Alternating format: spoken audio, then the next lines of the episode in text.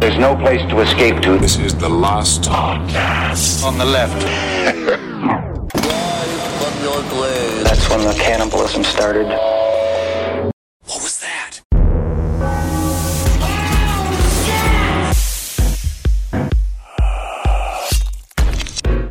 I want to set the scene. It's 1989. A young, taut Henry Zabrowski with his parents exit a showing of Ghostbusters 2. Wow. In the Regal Cinemas in Jamaica, Queens.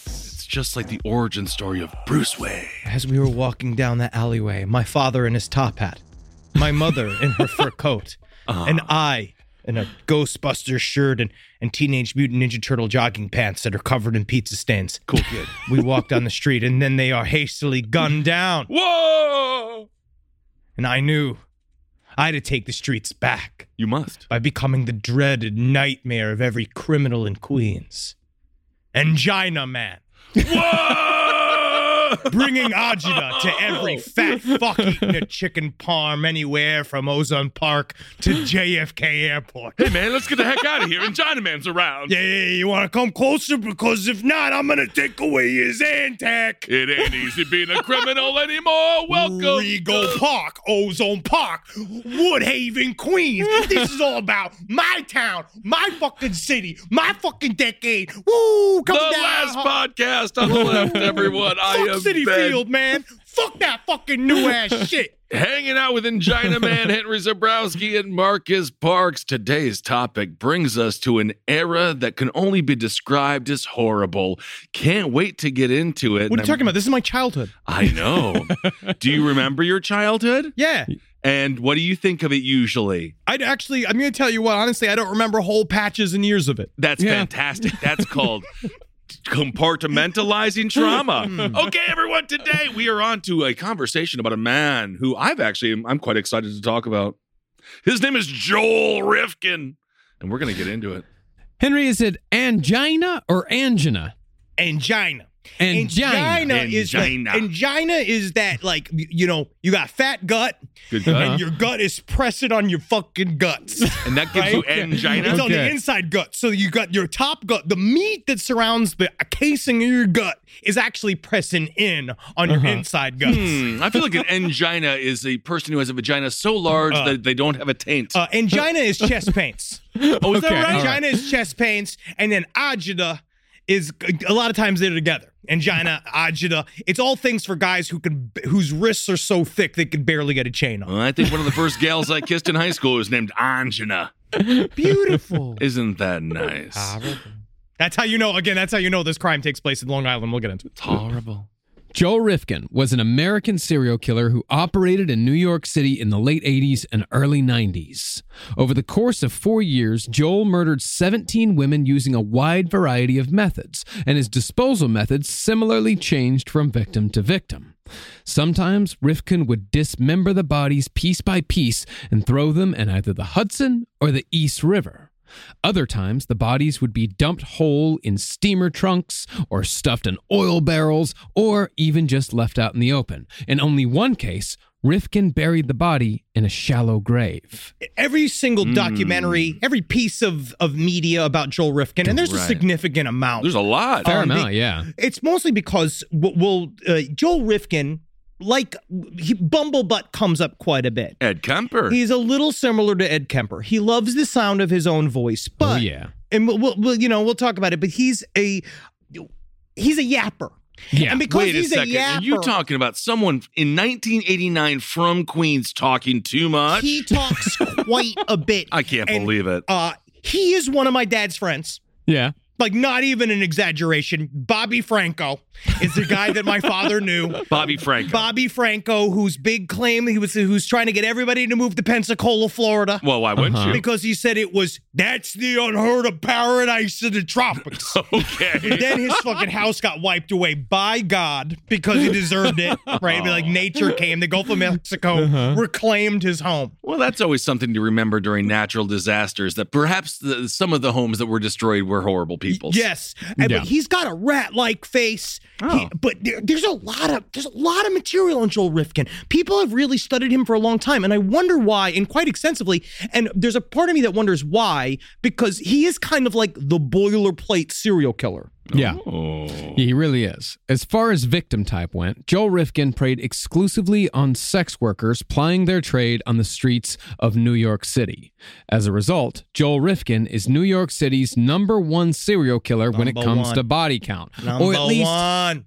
at least he's number one amongst those who have been caught. I never sleep. You never sleep at all?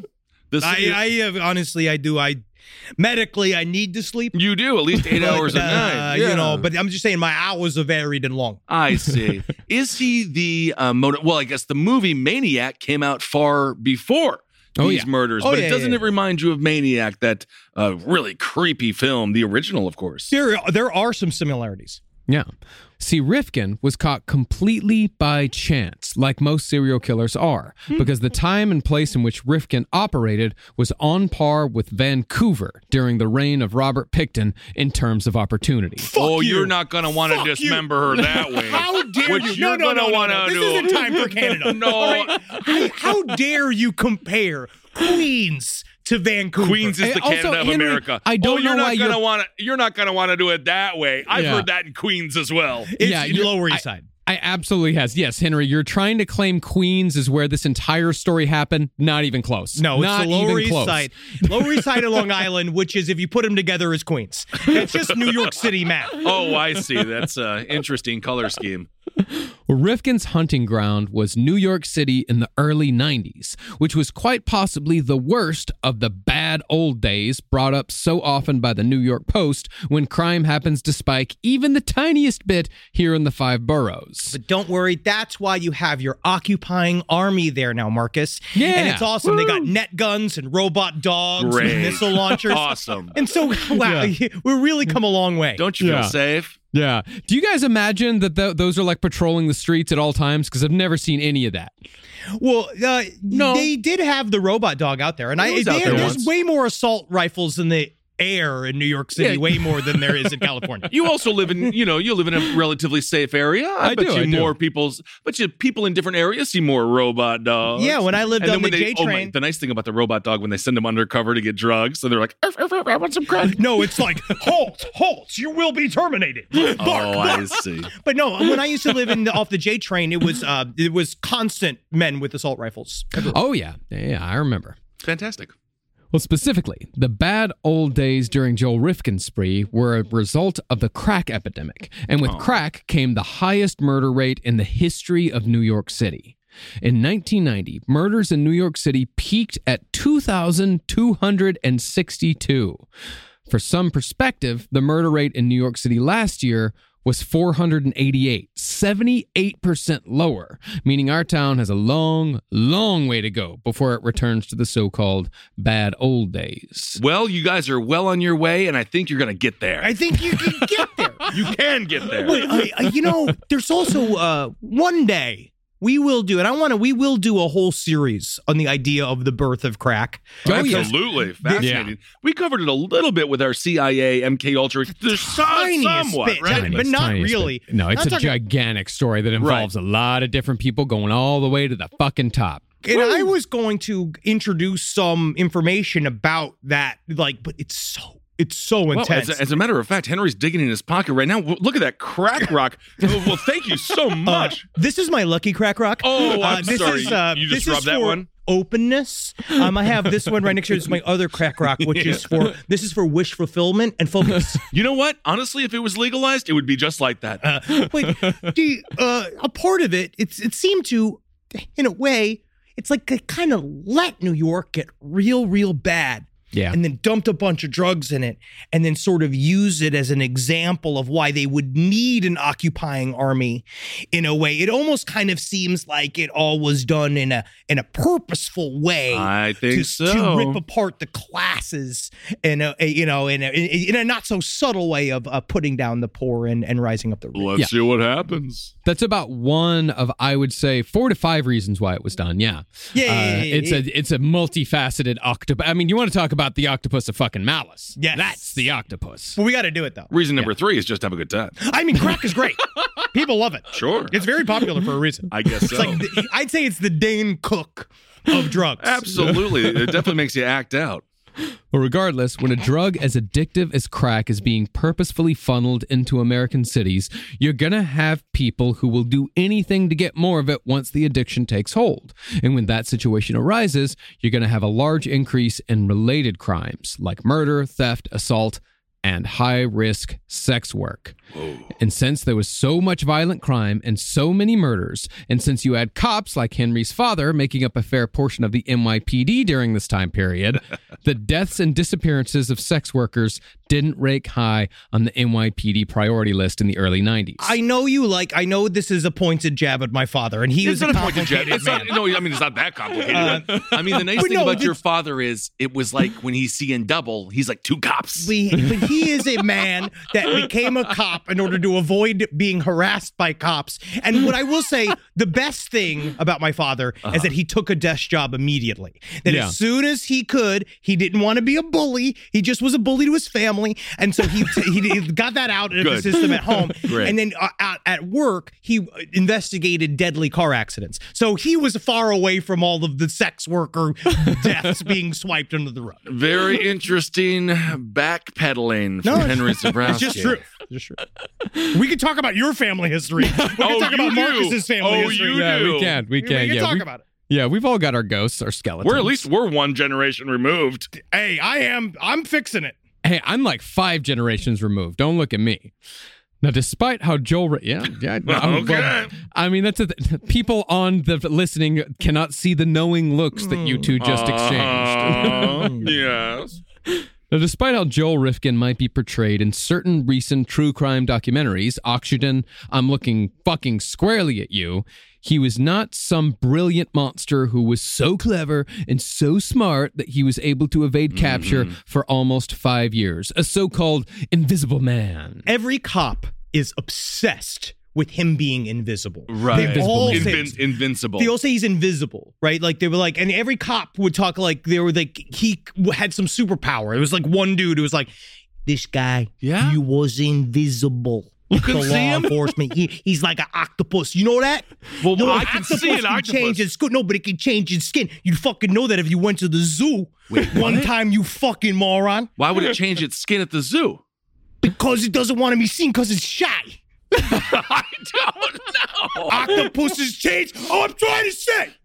Octopuses change the color of their skin, much like this guy, surreptitious. He's like Aladdin stealing apples everywhere. Can't see him if I wanted to. His head all bandaged up. He's got the goggles on. That's that's the dark man or the the, the man who wasn't there. Invisible. Invisible. All right, fantastic. I was just going to say it's ironic that the network Oxygen usually talks about people who are losing oxygen as they get choked to death. It Great. is, yeah, Fantastic. that is ironic. That is, you did use irony correctly. Yeah. In that, in that, Woo! yeah, in That's that like correct- 10,000 spoons, man. But all I Don't you need say is it a every knife. time. I- You say it every time. well, instead of Rifkin being the invisible man, he evaded capture because his victims were invisible. Yes. New York City had no idea that a serial killer had murdered 17 women until the New York Post put a picture of Rifkin on the front page with a headline that read, I killed 17 women. Well, if you're just going to go out and say it like that, I guess he must have. Jeez Louise. Look at this Not fucking guy. exactly. He's bragging about it. Like, I thought he was some kind of invisible man. Now He's out Yeah. here being super fucking visible. I think, well, he's a hypocrite. Yeah, indeed. The- he's the he's the John Cena of serial killers. You just can't see him. Well, in fact, it would not be any sort of stretch to speculate that Rifkin could have reached Picton level numbers around 50 had he not been caught red handed in the dumbest, most Mr. Magoo capture of a serial killer that I've ever heard. Wow. However, to be absolutely fair, many of the women Joel killed were never even reported missing by anyone, nor were some of their bodies found before Joel directed police to their location. For example, his first victim wasn't reported missing until after Joel Rifkin was caught. That was five years after her death my- and disappearance that someone finally got around to noticing Heidi ain't around no more. It's just an elongated version of Home Alone where they're counting the kids on the plane and they're like, Kevin! It's like, how long does it take before you realize this woman is gone? Well, Joel Rifkin specifically targeted those that were at their most desperate ends of their life. he, I I think that was, what he sensed was people that were already in his terms, and he even said that Yeah. was that he they was like they were going to be dead anyway, and so in his mind, they we, he specifically went after the most skinny, the most obviously strung out on drugs, the most visibly sick, and he would use them. So Truly these are preying people on that the weakest. yeah, the most weak, Oh, the yeah. most uh, d- the most separated from any sort of uh, s- like source of comfort or, or security. This is why if I was going to be a serial killer and I killed sex workers, I would kill those Chippendale male dancers. They're going to give you a good struggle. They're muscular, so you know when I kill them, I'm a real man. You just want to pay to wrestle a man. no, no, You can. no, yes, no. But even though no one cared about the people he killed before he was caught, New York City took notice after his capture. And the biggest example, an entire episode of Seinfeld, released just five months after Rifkin's capture, revolves around Elaine dating a man named Joel Rifkin, which causes many amusing problems. It is. It is Of music course. because oh yeah, yeah, yeah. And that is also a rarely replayed episode, by the way. You don't see that one on TBS very often. it's dark. I also love that episode because Kramer says at the very end, okay, guys, I'm going to go do stand up comedy. and then they're like, good luck, good luck, Kramer. And then Jerry's like, don't steal my act. Coming for you, Michael Richards. Wow. No, Kramer. Michael Richards is dead. Kramer lives. Interestingly, as a sidebar, during the scene in that episode in which Elaine proposes a series of first names that her boyfriend could change to from Joel, she suggests, as a safe bet, the name OJ. Just six months before OJ murdered Nicole Brown and Ron Goldman. What It's did the they show know? about nothing. What did they know? Who had they been talking to? Exactly. But while the sharing of the name in the Seinfeld episode has more to do with the fact that Joel Rifkin brutally murdered so many women, it would be equally embarrassing to share a name with Joel Rifkin, the human being, who is probably one of the wormiest, whiniest, and most pathetic killers we've ever covered. Really? Oh yeah, dude. This story is, you know, every person at this table has been brutally bullied on some level or another. Right? Mm-hmm. Absolutely. But this is the story of a person, as one early friend of Joel Rifkin puts, Yeah. was called a they called him an abuse unit. Which was An he was abuse unit. that he was the type of guy that not only was naturally bullied by anybody who ever met him because of there's something about him that became a tar- he be- he was a walking target, but in the torturing of him, he became even more annoying. That caused Sure. the cycle of abuse to continue. And it's like, yeah, this came from a big, like, you know, buzz cutted, like, mook from Long So Island. He didn't have the moment where he stands up to the bullies and becomes a man. Uh, no. Okay. No, he does not. No, we had a kid like that in our school too. I know exactly what he's. I, I mean, I, I don't justify it. I don't say No. that it's right, but I know what he was talking about. Like, I'm no saint. I there was one kid below me. I was second as far as like bully the bully rungs go. Yeah. I was second. There was one kid below me who I got to bully, and then everybody bullied him, bullied him as well. Uh, and he was also an asshole. That was the other thing about Well, it. is that that's the everyone thing bullied about him, it. but he was also a massive dickhead. And isn't he on, like, your, like, state legislature now or something? Like, Yeah, I think he is. Yeah. Yes, I think he's uh, he's Might one of the be. people who want to do away with sodomy laws. Yeah. Or Oh, bring yeah. them back rather there Well, in Texas. This is Yeah, what these that guys. is- this is kind of what he's like. Okay. He is like that. He is a perennially a fucking pain in the ass that everybody hates. gotcha. Yeah. Well, Rifkin is one of those rare serial killers in league with BTK who had no extreme trauma in their childhood when it comes to parental or familial abuse. This again completely blows the mommy and daddy theory out of the water when it comes to looking at the causes of serial killing, or at the very least, it makes the study of the serial killing phenomenon less reductive. It's not as Hmm. simple as they like to make it. There's a really interesting documentary. We we talked with the uh, woman that worked with him. It was the new documentary about BTK.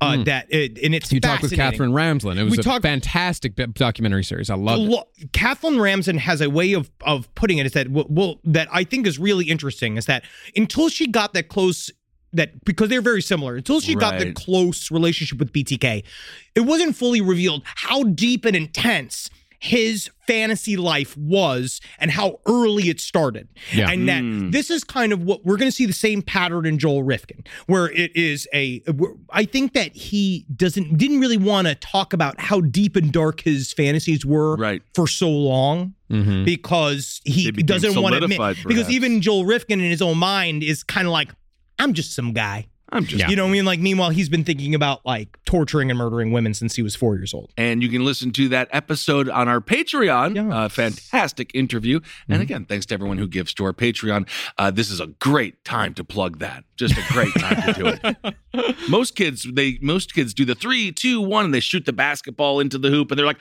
"I did the winning shot. I did the winning shot." But apparently, Joel Rifkin was like three, two, one, and he's like, "And I choke, and I choke, and I choke." Actually, Interesting. different childhoods, different childhood Different fantasies. childhoods. Every childhood is different. Yeah. Every childhood is different. Oh, yeah, Um kinda. I wanted to be on stage. yes, we know.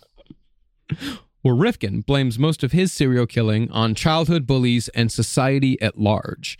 And while he admittedly did have a rough go of it growing up when it came to bullying, he still chose to murder 17 women, Yeah. where people who have had it far worse have murdered exactly zero. Yeah, look at Elon Musk. Yeah, look at look at Look at him. He's doing great. I don't know if he was bullied. To I don't be know. honest. Actually, I think he always I should be think uh, he's- yeah. yeah. the assassins as a little boy. Rise from your grave.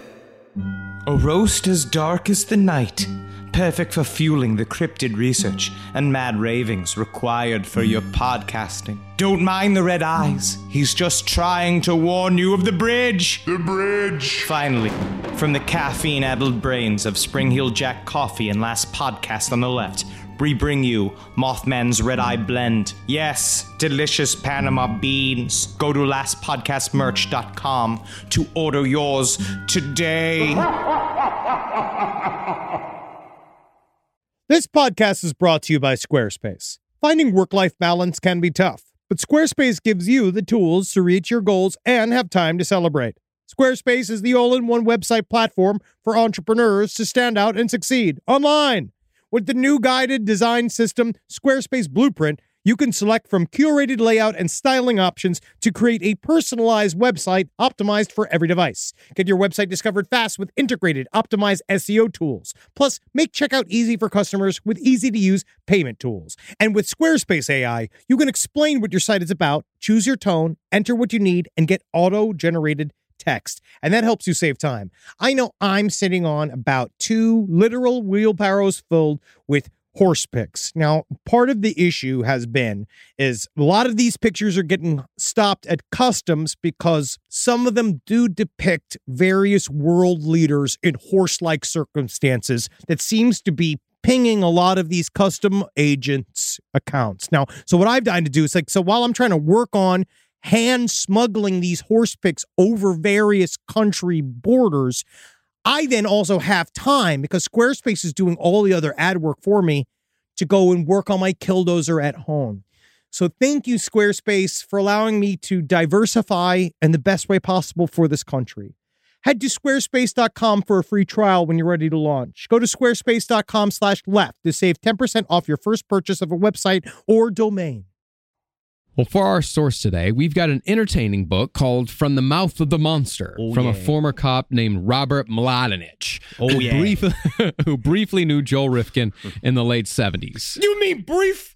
Every friendship is sacred. And for Yeah. some reason, I remember every single moment of our friendship in do. a way that I would write into a book that I would sell, that, that would become Also, a very big documentary series for me as well. off, your officer Milongovich. Yeah. Officer Milongovich. I know if you can't say it, you're drunk. so you're going to jail. All right. I might be saying it wrong, but I think it's uh, Robbie Mladenich. I thi- Mladenich. Mladenich, yeah, something like that. Mladenich. Okay. But as a result of their short friendship, Mladenich was able to extensively speak to Joel Rifkin himself, meaning there's not a lot of guesswork when it comes to murder and disposal methods. However, as it always is with the last living witness, it's important to take Rifkin's claims, and especially his observations about himself, with a grain of salt. I just always love a serial killer's version of themselves. It's so funny. because it, you can tell a lot about them, what they think about their Yeah. own crimes. right. Yeah. See, if I were to compare Rifkin's interviews with Mladenich to anyone, they share quite a bit in common in tone with, as Henry said, Ed Kemper's disturbingly detached sessions with FBI profilers. But where Kemper comes off as somewhat academic, even highfalutin, Rifkin sounds more like a Long Island regular Joe, who talks about his murders with all the emotion and self reflection of a guy who's recounting the last time he mowed his lawn. Yeah, oh, you tell we're me out people there. don't take that super seriously in Long Island?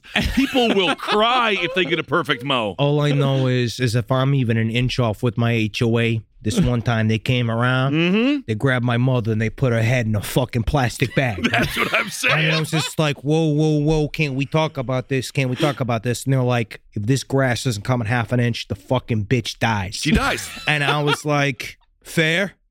Of course it's Because fair. I read the rules. you did read the rules. And um but honestly, you know, just fucking kill her. just, fucking, just fucking kill her, okay? Oh. Just mow the lawn, please, I, sir. I- honestly I can't get to it till Tuesday, so But that's the thing. When you uh, describe this, like I have such this a clear memory of the day that me and Carolina drove down to Amityville to go check out the DeFeo house, and that neighborhood is this. Like I Mm-hmm. Oh, can yeah. just imagine that, like that just Long Island neighborhood. All these guys are all there. They're all the s- it's the same fucking schmool. Every guy, it's all it's just it's oh god, this documentary was so triggering to me. I've watched so many of these. Just oh, just I just remember being uncomfortably at the police station while my father and all them were doing shots and I'm playing the Donkey Kong game and it's just like, oh man. well, concerning sources, I also have to note that some of the stories that Mladenich told in his book differ wildly from how he later told the same stories in the aforementioned Oxygen documentary. Now, it could be that he obtained new information after the publication of his book that brought these stories into sharper focus.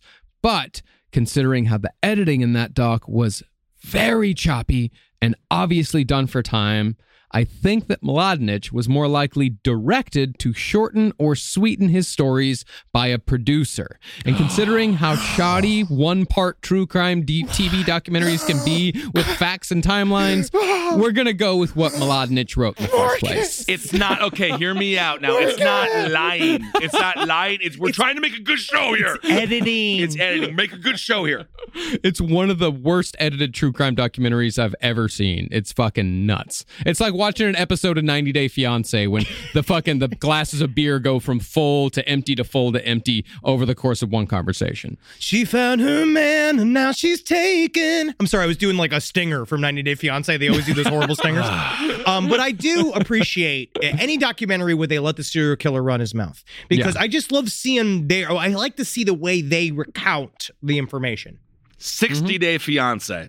There you go, you fucking assholes. have a I man- just made your next great show. Yeah, man. 59 Day Fiance. And it's one day less than 60. wow. It It really is, and that's really going to turn up the pressure. really will. I mean, can you Four imagine day if those two? fiance. Welcome to four day fiance. You got a fucking venue yet? Should have started a year ago. Can you imagine how those two assholes from South Dakota would handle things if they only had 60 days instead of 90? I don't think Space Cash would have a hell of a whole lot to say, and wouldn't be doing a very good job if they did. Poor, poor space cash man. He's fucked. That pink pink cowboy is fucked. I don't know. So, without further ado, sound like my father. no, You space, just no, channeled no my space, father. space Cash is the I is his don't know. bandmate. It's, I think Jabri is the name of the, the man who dresses like a six year old girl. Fantastic. Like, like Fantastic. Marco Robbie from the Barbie movie. awesome. Yes, that's what. Okay, that was Carolina's observation. He dresses. Jabri dresses like a little girl. Fantastic. I love that show. so, without further ado, let's get into the story of Joel Rifkin, starting with his childhood. Joel Rifkin.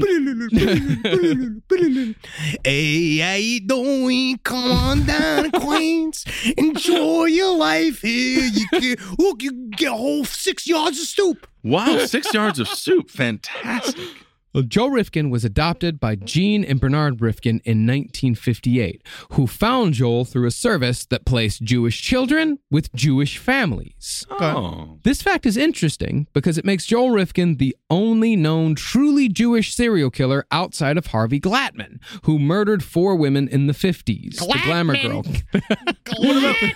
what about Berkowitz? David Yeah, and Berkowitz. we never but- knew. We know. We don't really know. No, we do know. Berkowitz was, I mean, people always put up Berkowitz as an example of a Jewish serial killer, uh, but his name was not, he was not Jewish. Remember, his real name was like Dick Falco. Yeah, Richard Falco. Oh, Yeah. intriguing indeed. Yeah, yeah. It's important to note that while both Rifkin and Berkowitz were adopted, Berkowitz was not, as I put it oh so long ago, a mother vagina Jew. Mother vagina Jew means you get the card when you leave. Fantastic. But the thing Great. is that when you leave the hospital the day, you get the you get the you're a Jewish card. oh, But okay. yes, It's if like a it's driver's not- license. Yeah, yeah, yeah. But Okay. so Rifkin, just want to say, Mazel Tov. Okay, fantastic. He did it. There you go. Good job, buddy. Breaking. He's the Sandy Koufax of serial killers.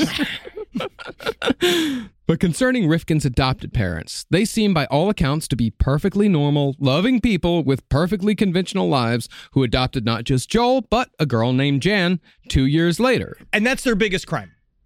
What, It's the Joel two and children? Jan. It's Oh, Joel the, and it's the Jan. two. It's the two J names. Yeah, it gets Understandable. confusing after a while. Yeah.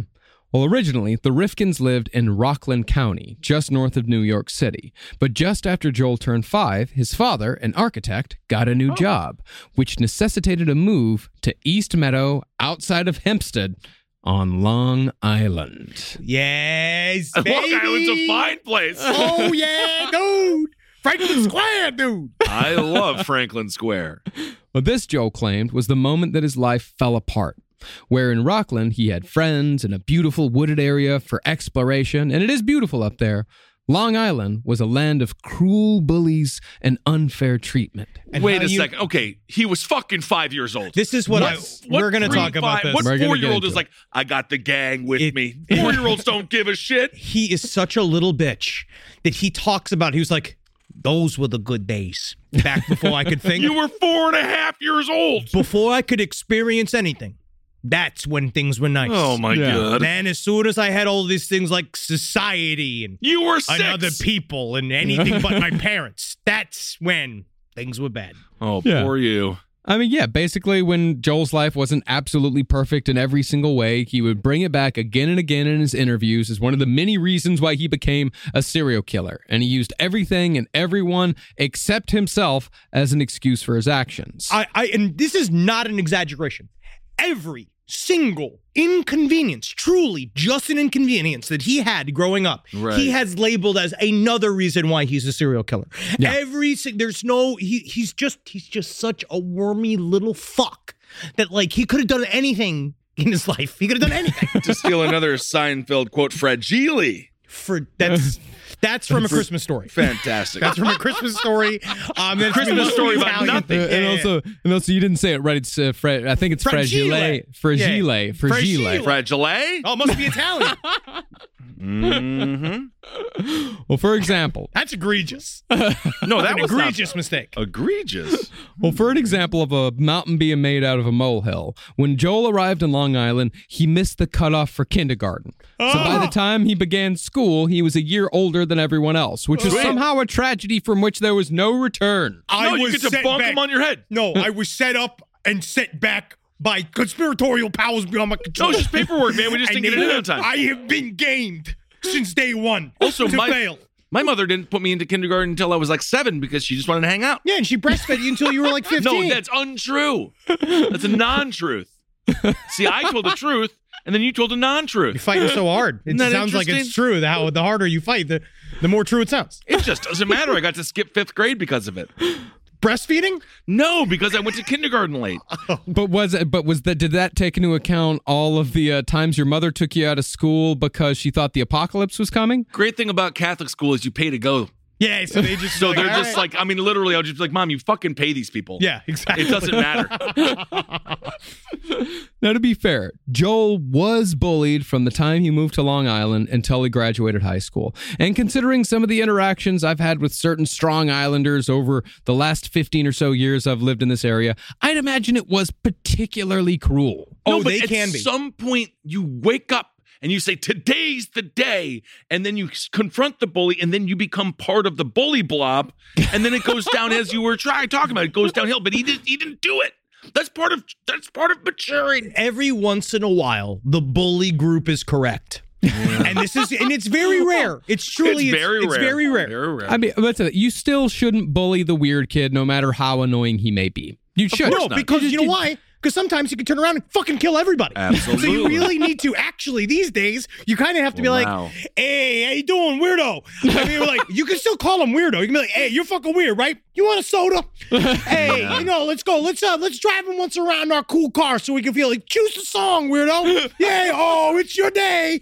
Good. I won't learn your name. I don't want to know your name. no name's weirdo Sullivan. So they named you weirdo. I thought you knew. All right, we're just uh, we're gonna drop you off here. Have a good one. Not so. Oh, I'm going to give you five stars on Yelp. fantastic. But conversely, being bullied doesn't justify murder or really any negative behavior that comes as a result of the trauma that all three of us still bitterly harbor. Now, Joel believed that because he was immediately targeted by the class bully, he became a target for all bullies from then on. Because according to him, if you wanted to establish your reputation as a tough guy, your first step was to go beat up little Joey Rifkin, almost as if he was the glass Joe of his elementary school. No, you can't be me. Uh, come on, you Mm. can't be me. Uh, That's just round one on Mike Tyson's punch out. I actually Yeah. disagree with the bullies here. You got to go one step up. You can't just pick on the little guy all But, the I time. mean, Joel Rifkin is incorrect. That's what I think. I think that he just viewed the. He immediately decided this woe is me. I'm at the bottom of the pack, and you all put me here. well, I think Vibe. the optimal word is he decided, didn't he? That- exactly. That's Oh, why you know what? Oh, this guy would have loved Jordan Peterson. Oh, he would have. uh, I think he would have been Jordan Peterson's assistant. Yeah. all I do is eat red meat. Don't I do? You look like a fucking ghoul. Well, Joel also believed that his intense feelings of inadequacy came because he failed his adopted father in his athletic abilities. See, Joel's father was a former collegiate football player, but Joel said that when he was a kid, he had as much of a chance of catching the ball with his face as he did his hands. And again, Who cares? I was not athletic either. Doesn't matter. My father watched me with my mother's dress around my head on the treadmill singing the Phantom songs. And yeah, sure, he was disappointed. That's kind of athletic, though. But yeah, you know, he he didn't see it quite like that. But my father wasn't athletic either, so Right. it Yeah. wasn't a lot of pressure. It was just more just like I guess he fucking reads. Like it was Yeah. more of that vibe, you know. I guess that's what he does. Yeah, I mean, I could see Joel Rifkin's adopted father trying to throw the football to his son, and his son's just not getting it, and just his his father just sits there with his hands on his But you know- hips, looking at the ground, shaking his head, just saying, "Jesus fucking Christ." Everyone has fucking their thing, Christ. though. I know someone in my personal family. My grandfather did not want any of his kids to play sports because he hated football because he thought it was too dangerous. And then, so that was a whole thing where it's like, I wasn't allowed to play sports. It's like, I was forced to play sports. There's no right answer here. Uh, Other than do not kill 17 women. That's the right answer. Uh, but again, he's his father, Joel's adopted father, was kind of like he was a man's man, but not. He was the opposite of John Wayne Gacy's father, Yeah. where he uh, he didn't like zero in on his problems. Like he didn't start to like attack his own son the way John Wayne Gacy's father did, but he definitely he just didn't know what to do with him. Like He's frustrated. He looked he was deeply deeply frustrated and you know, he was a pillar of his community. He Yeah. Hmm. made a lot of money. He was successful, college educated. Like he, he was respected amongst the community. Right. And then your son's Joel Rifkin. yeah, And it's just that. Like it's not like it's it's not like he became Joel Rifkin. He didn't become the character of Joel Rifkin. It's like J- Joel Rifkin. It's like he flopped out the pussy Joel Rifkin, and then that's your son. Here's your sign. Yep. Yeah, I mean, it's like the, the his dad would try to show him how to do math problems. The kid couldn't di- get it. Like I he didn't just get. couldn't I do- used to cr- openly weep during the math I d- problems. was also and bad. now you know what? I have this little fucking machine right here in my hand that can do all the math problems for me. Teacher that lied to me. I had a teacher who taught Mm-hmm. typewriting class saying computers were going to go out of style. Bitch, you lied to me. Triggered. I am triggered. now. deeply triggered. But yes, I do remember when a, a high school teacher did tell me, "Well, it's not like you're going to walk around every day with a calculator in your pocket." Yeah, it is. Yeah, Mm-hmm. it is. Mhm. I'm gonna go kill seven. Yeah, you just you got he's gone now. Well, whenever Joel would try to play sports with the other kids, and this is according to Joel's mother, the other kids wouldn't let him join in. So Joel would retreat upstairs and watch them from his window, where he became isolated and weird. I don't want the world to see me. This guy's. don't think that they understand. You know, Rudolph became the leader at some point. everything's naturally broken. How many people? Horrible what happened to him. It's, It's horrible the way they taught him. Again, this is how you know this crime happened in Long Island because it's it's horrible. Goo goo doll, indeed. Wasn't that the song that you would sing to yourself when the girls Yes. didn't talk to you, Henry? when I didn't, I didn't understand that song I one. would sing? But I didn't. They didn't understand that one day they would see my value. Clearly, I remember uh, picking on the boy. Mm-hmm. Oh, yeah. That's you him. harmless Yeah. little fuck. Well, Joel's childhood nickname was Turtle uh, Oh, that's not because bad. he was he well he was always a little Entourage. slow when it came to everything. Yeah, but turtle is the. That's so. s- That's not bad. Yeah, That is it's- not bad. No. It's not bad at all. With No. Joel, even though he did have a supposedly high IQ, about the only things that made sense were horticulture and photography. They were both things that he learned from his mother. Fantastic. Those are two very interesting, intricate things. Yeah. That being said, even in childhood, Joel claimed to have frequent violent fantasies. By the time he reached junior high, his most frequent fantasy was a reenactment of a scene from Alfred Hitchcock's Frenzy. In that particular scene, a woman is strangled with a necktie after she refuses the advances of a man, and Joel said that he felt a particular joy in watching the look of fear and desperation in the eyes of the victim as the killer finished the job. I think that his fantasy life began very, very Hmm. early. Yeah. Uh, and he, th- like, this comes up several times in his interviews. Like, he talks about frenzy still. Yeah. And it it left an indelible mark, and he never stopped, and, and it just ramped up immediately as soon as he started thinking like this. But he just didn't separate like the fact that that's a movie and not real life. No.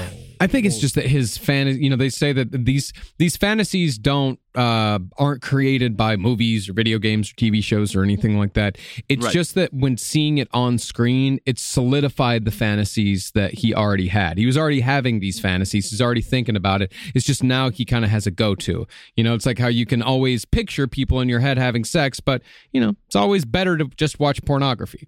Yeah, it can be. And then Tiger Woods, Mm-hmm. he didn't know he was going to be a star golfer until his father taped that putter into his hands. Yep. Mm-hmm. And then he saw, oh, Yeah. I'm a star golfer. Tiger Mm-hmm. Dad. Yeah. Now, it could very well be that having constant violent fantasies rolling around in his head might have made Joel Rifkin a weird hang, because people can sometimes pick up on shit like that. But even outside of Joel's inner world, he made decisions in high school that must have been like fucking catnip to his Long Island bullies. The thing, it, it just gets to a point. Like, are you doing these things on purpose? Like, Yeah. is it just about getting any attention that you can get? Yeah. That is something that was said about Joel um, many times that he was all about getting attention. Didn't matter if it was negative attention or positive attention. It's just all about attention at all. Yeah, that's all I times. used to do. That's why I shorted out the entire computer lab with a uh, with one of those uh, little paper clips. Yeah, but that's fun. That's pranks. it was pranks, but people were working on their homework, and then they were like, "I Whatever. lost all my homework," Yeah, and but I you was find like, it "Why are doesn't you matter. doing homework?" And it really aggravated a lot of people. But then I, it was a split 50-50 down the line. A lot of people laughed, and then the people who were really trying to work hard at school were not happy. It's weird. It seems to be almost a mirror of his professional life. hey man, whatever. Well, when Joel's backpack fell apart when he was in high school, he became the kid who brought a suitcase to school. Yeah. Oh, that's not that bad either. It's just it- it's Long just that- Island. it's hard to describe. I It actually is- think in Long Island it fits in more than it would in Kissel, Wisconsin. no, you honestly don't. Truly, don't understand. There, it's very like it was. A, a- there's something about an Eastern coast school. There's something about that time period too, where like, cause my bullies were like that too. It's just any single thing that set you off socially in any way, shape, or form that allowed you to like stand out at all, they would just hammer you for it. Yeah. And he knew that. You knew the rules at some point.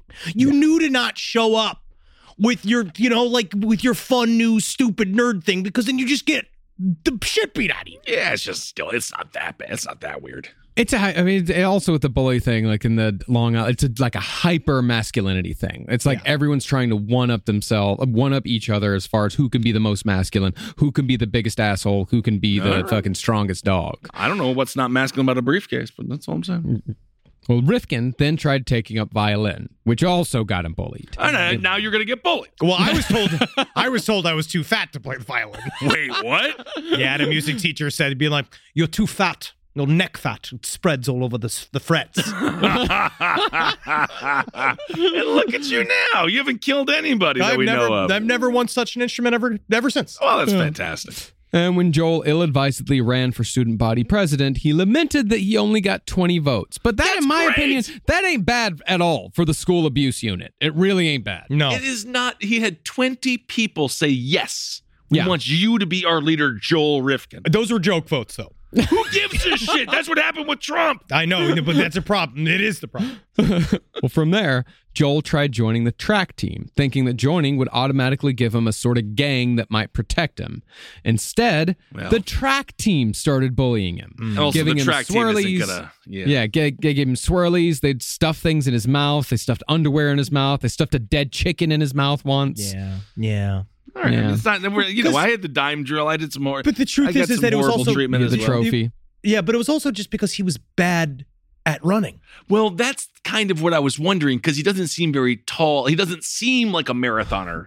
And well, that's the thing. The track team, you can always throw a kid on like the 800 or the mile, and it's going to take him a really long time to run the mile. And then he's going to, he if he finishes, he gets the pity claps at the end. That's just like great. The though. last those kid are used to also always claps. get. Oh. You guys aren't Ugh. understanding. Those are real claps. Those are real votes. you Those are those are real reactions. Brooklyn you're Borough soliciting. president. You're soliciting real human reaction. Well, a part of it is he, he knows that he's deeply unpopular. Yeah. So the fact that he would go and then run for president on the troll ticket, like literally, that's what he did. Where so he's vote leaning for in. Joel. He's the troll. That's great. Again, he wasn't as good as that. Yeah. Yeah. Now, eventually, Joel did manage to get a girlfriend. And in fact, Joel never seemed to have a problem getting a girlfriend, no matter how weird he got. But when the track team found out about Joel's new relationship, they did their best to ruin it. See, Joel had a job at the library. And one day, when the track team knew his, that his girlfriend was meeting him at work, they waited for him outside with eggs and cans of shaving cream. Now this is so New York. That is so specifically New York because I had that happen to me multiple times where they would threaten, they'd freeze the eggs, right? So they'd be Yeah. like rocks. Uh, That's actually And better. They, they go hang out there. It was rough, but they would, you know, again, unfortunately, you got to walk out and take it. That's Yeah. kind of how the, that's what the game is. You got to walk out and Che Guevara that shit, You or you got really to take do. it in the face. You really do. When Joel exited the building, they pelted him with eggs and covered him in cream. And his new girlfriend just sat back and laughed, which mean, was it's the quite end humorous. of that particular romance. It's the then he had a- definition of comedy having somebody smash an egg on your head. Yeah. It's a, it's a social media meme now. By this point, she she was already in on the game, and then he called his father to come pick him up. yeah. That's also that is what else are you gonna do? It's just it didn't help him. well, that's the thing is that that's Mladenich told it two different ways. In one way, the they get he got covered in eggs and cream, and you know, and that was that. And then the other version, Mm. His he father just, he came just and didn't scooped he didn't him. walk like he just wait he just looked and saw that they were waiting for him, and so he called up his dad and and he came and picked him up. Oh yeah, I I, bet Uh, and you he the avoided latter it. happened. I could already I can see the latter happening. Yeah. can see him just staying inside and That's what I waiting would do. until his father came and picked him up. But then your father, oh Jesus Christ, he's got to walk through the line of kids with the eggs and shaving cream. He's like, "You guys gonna uh, you gonna shave and cream and egg my son?" That's kind of funny. Let me Well, go get him. his father could have stood up for him a little bit there. Oh, too. he did multiple times. Yeah. No, he really did. No, they they had to go and like they would actually his mother would go, he would go like and talk to other parents and talk to other kids and say, like, just fucking give him a break. Come on, man. Give him a fucking break. And no Well, one ever group- would. a group Hmm. of kids did the thing that they did to me, where they pulled his pants down and laugh at his penis, and then he, but the fa- then he he went to the, he was gonna go tell the school, but Right. then Joel's father was like, "I'll handle it," and went to go talk to all the parents' kids because he's also was like a big man, Right. so he'd like threaten them, and, And then Joel went to up all he went to all the kids and he pulled down all of their pants and he looked at their penises and then he did have to serve some time but um but the message the message was given though yeah, Yeah. Well, the final straw when it came to the track team was when Joel admitted during a game of Truth or Dare that he liked a particular girl. he, A few. oh, Yeah, you don't never do that. don't give him nothing, don't give them anything. It's- They're he didn't already know. The thing is, no, yes, he did. No, he was because he's actively the- being tortured by them. but they he were was already he must doing have it. been excited to be part of the game He wa- well, that's the thing is that you at, at one point that, like you have to drop out. That's what I realized. Like I realized around like sixth, seventh grade. Like that's when I realized with my like when my friends turned into bullies after about a year or two of that. I realized like I just got to drop out, man. I got to not have any friends. I got to be a fucking loner. Like I just got like I just I got to drop out. I got to not give him anything. I got to avoid him. Like it's that's just you got to drop out completely. You're talking about you've turned that into serial killer training school, which is what Milanovic says. It was that he spent so long figuring out how to evade all the bullies.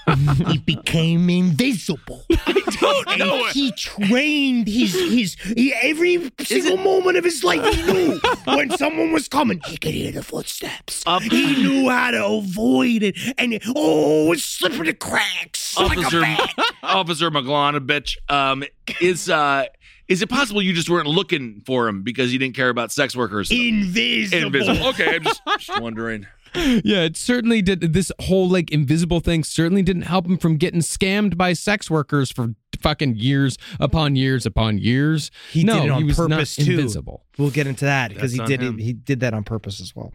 Well, after Joel admitted to liking a particular girl, he was shoved into the girls' locker room and got pinned against the wall by a shot putter while another kid wrote Joel's name and unspecified sexual phrases on the girls' locker. Like butt, What if it worked? ass. What if she was like, "Oh my God, Joel does love me"? no, but he had to go and find his she because she didn't know that he had a crush on her. So then he went into the yellow pages, found her number, preemptively called her, told her, "Hey, I have a crush on you." And these men, they went over there and they wrote butt and ass on your locker. and you and the whole time she's like, "Why are you calling me? Who are you?" First of all, like I barely know you in the hallways. Like, how'd you get my number? And then now book. she's creeped out. Now she's bullying him because she's just like, Oh, uh, you man. just need to just not l- loop me in. Yeah. Oh. And after that incident, Dol- Joel did fight back just a little bit by pushing a boy into a locker and threatening further violence. Just a Okay. tiny little bit. Here we go. But even though nothing further happened in reality, Joel's violent fantasies were only getting stronger and more elaborate, as they often do with serial killers during late adolescence, which is why you should always talk about it before it gets out of hand. Just tell somebody, even if they, Yeah, even if this- it gets you into a square for a while, like just tell somebody and get it out of the way. Well, It's- hopefully, but yeah. it doesn't get you into a square there. I, he, he, this is the definition of like, "I'm gonna kill you. I'm gonna kill every one of you, motherfuckers." What was that, Joel? I mean, I do that all day, but No, I do I- that in the comfort of my home. yeah. Well, absolutely. Well, Rifkin would fantasize about making sex slaves out of women, all while he threw darts at their bodies or shot them full of arrows. He had a piercing fetish. In other fantasies, he'd make women fight each other to the death. The way he talked about it, though, he's like, because Milanovich, he's like, so in your fantasies as women, are they always fighting to the death? And he's just like, no, you know, sometimes they'd fight to, it was like a competition, you know, one pin the other. They're like, it was something like that. And they wouldn't always kill each other, but sometimes they would. Like, just the way he just, This would sounds talk like about the this uh, shit. early 90s UFC fights they used to have. Although I don't Yes. think women were fighting at that point, but now they are, and they'll kick your fucking Yes, ass. they will. Yeah. Strangely, though, Joel said that no one ever screamed in his fantasies, even when they involved the student athletes that made his life a living hell. Instead, his imagined victims would always take the punishment passively, which I think further establishes the fact that Joel saw other people as nothing more than objects. Absolutely. He could not, he t- can't see uh, personality in 3D. Yeah. Mm, Interesting. Now, after graduating high school, Joel decided that he didn't want to go to college as a virgin. Yeah, And he's this weird like a, like Animal House version of. But that's not, I of mean, that's sexuality. But that was fairly common. I mean, I think that's still a very common trope. I Well, sure, suppose so. I but it's guess. like, but he, it's like he believes he lives in Porky's, but not really. Like it's a bizarre version. another part of his wrestling fantasy was he's like because my problem was is that you know uh, this is true this is from his interview Yeah. he's like my parents didn't really explain to me how the birds and the bees work so like you'd say that they were like fucking each other to death my problem was is that i couldn't like i didn't know how sex worked so mostly i just kind of imagined them rubbing each other and, and like s- and just kind of figuring out like because i thought that you peed inside the woman Oh, actually, Mm-hmm. there was a kid in sixth grade that asked that that asked that question during sex ed. They probably and then of course obviously it was that the answer was no. Yeah. Unless you're really trying to have a, unless you're trying to have a real wild time there, but that's not how you get someone pregnant. no that's how you have a jared kushner So you're expecting his parents to well just before they have sex with each other be like Joel, come in here. Now This look is at you how right it's now. done. You know your father's what a I'm very doing here? important man. Your father's actually a very well established man in the neighborhood, so that's why I feel I'm the most qualified Yes. to show you how to fuck your mother. And so you see here, my legs, my legs are like this, Joel, like this, Joel. what we do is is that I get on my back and stick up my legs and I get super hard. Your mother, she inserts my penis in her vagina, but she then backs her, her hips behind my ass. So it's kind of like she's fucking me. Get it? Get it? Fantastic. Well, since he had little chance of going about it in the conventional way, Joel began his lifelong habit of visiting sex workers picked up off the street at 20 to 30 bucks a pop. Now, at first, Joel's pickups were relatively harmless in that he participated in a transaction of sex for money that any two consenting adults should be allowed to participate in.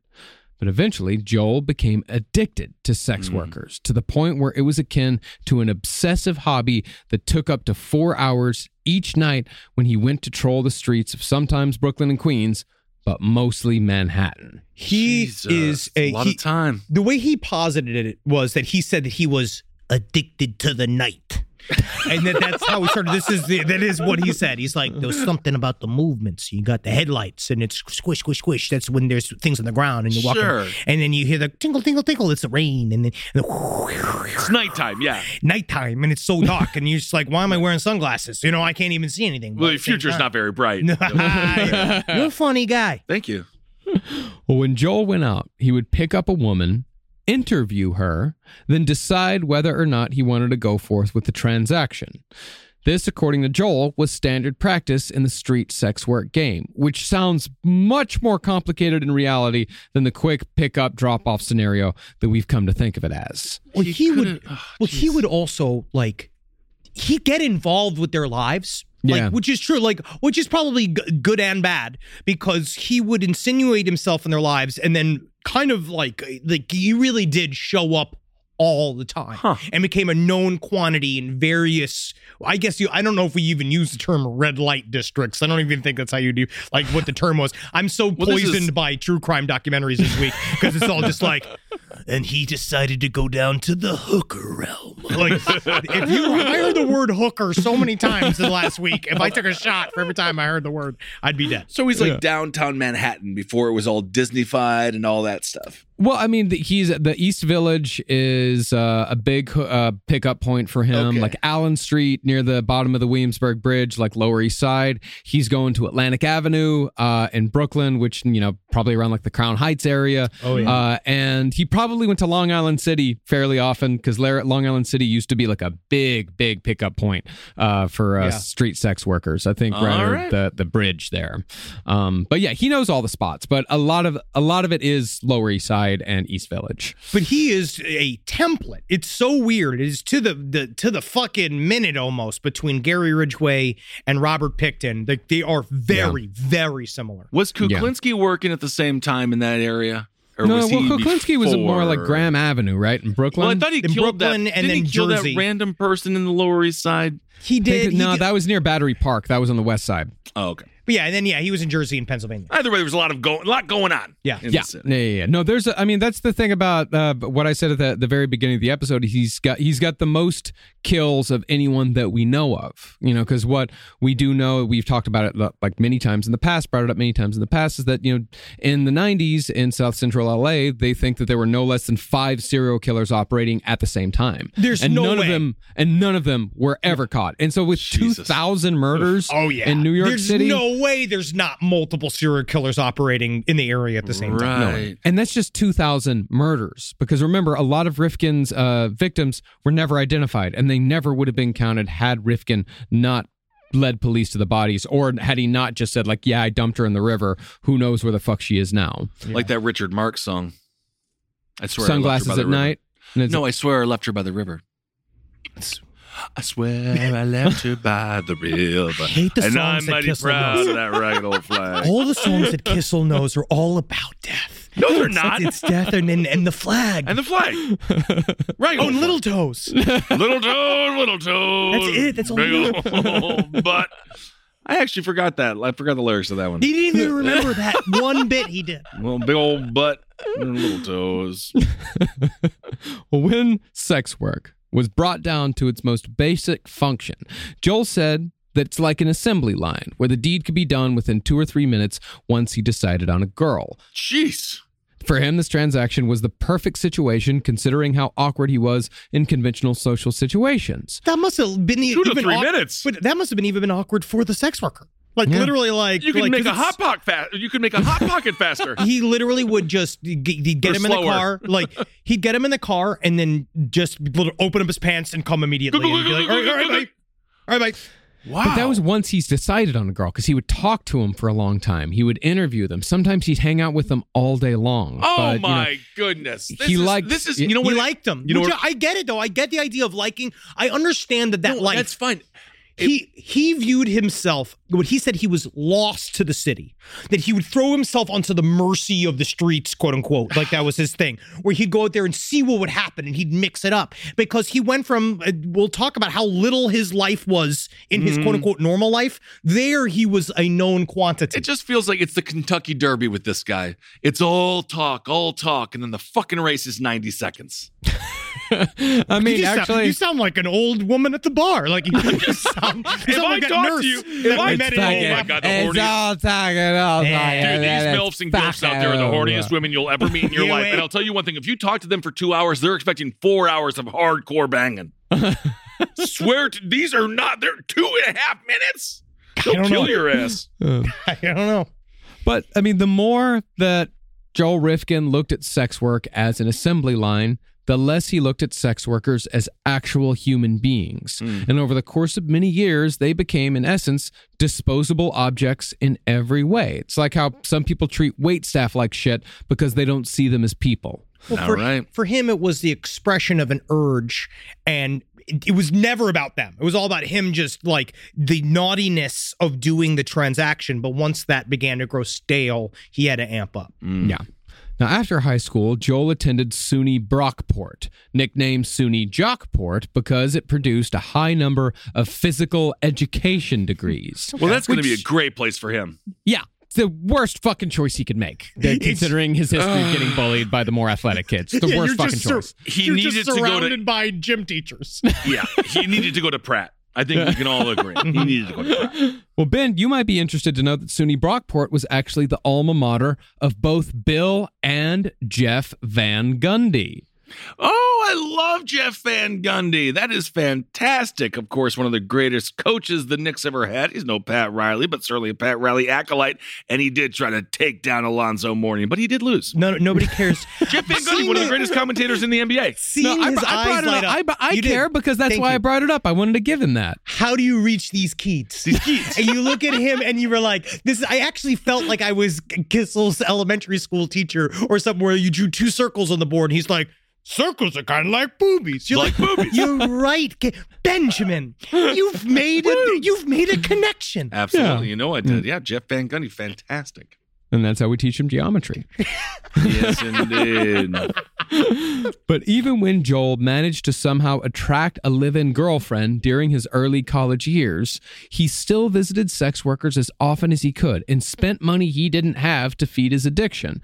As he put it, he'd get paid on Friday, and by Monday, he'd be asking to borrow money for gas. Oh, I see. He didn't unfurl an IOU, being like, that's as good as money. That's as good as no. He he just was he was addicted to this, and I see a lot of this in the series I watch on YouTube, Soft Light Underbelly, definitely. Like Yeah. there was a lot of that. There were this idea of like whatever money you have, you spend it fucking immediately on all of your vices and you blow it out until you have nothing. That gives me so much anxiety just thinking about it. Very scary. In a specific example, Joel and his girlfriend got into a fight because Joel spent $16 on an old photo of Teddy Roosevelt at an antiques expo. and his Oh, kind of a cool photo. Yeah, it's, it's a very cool photo. Yeah. And his girlfriend flipped out because they were having a hard time even making rent. If you can't make rent, you don't have the disposable income for old photos of fucking Teddy Presidents. Roosevelt. Yeah, yeah, you Yeah. just don't. But you it's- just don't.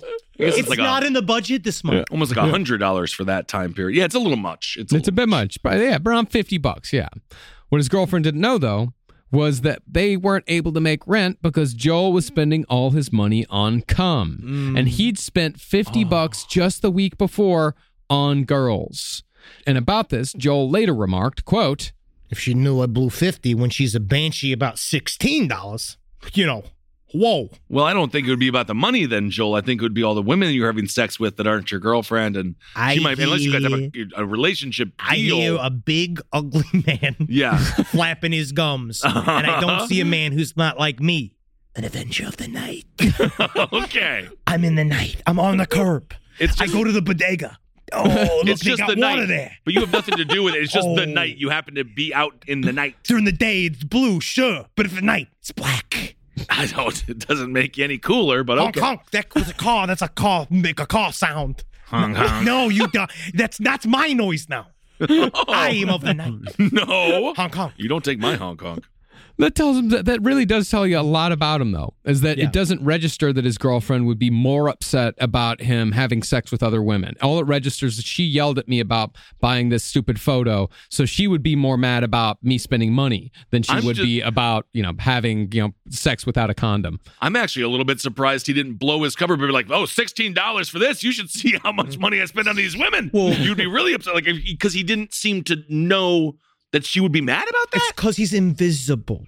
And he can do his this mustache without- is not invisible. But the truth is, is that he was separating his life. that that was a different dude to him. Like Yeah. that's how he did. Like you see this from now on. Like that was all being done by somebody else. That he was sort of like watching from afar in a way. Right, right. But because Joel was visiting sex workers picked up from the street and having unsafe sex so often, he started developing a wide array of sexually transmitted diseases. Eventually, he had dime and nickel sized lesions on the back of his throat, which caused drooling and 104 degree temperature.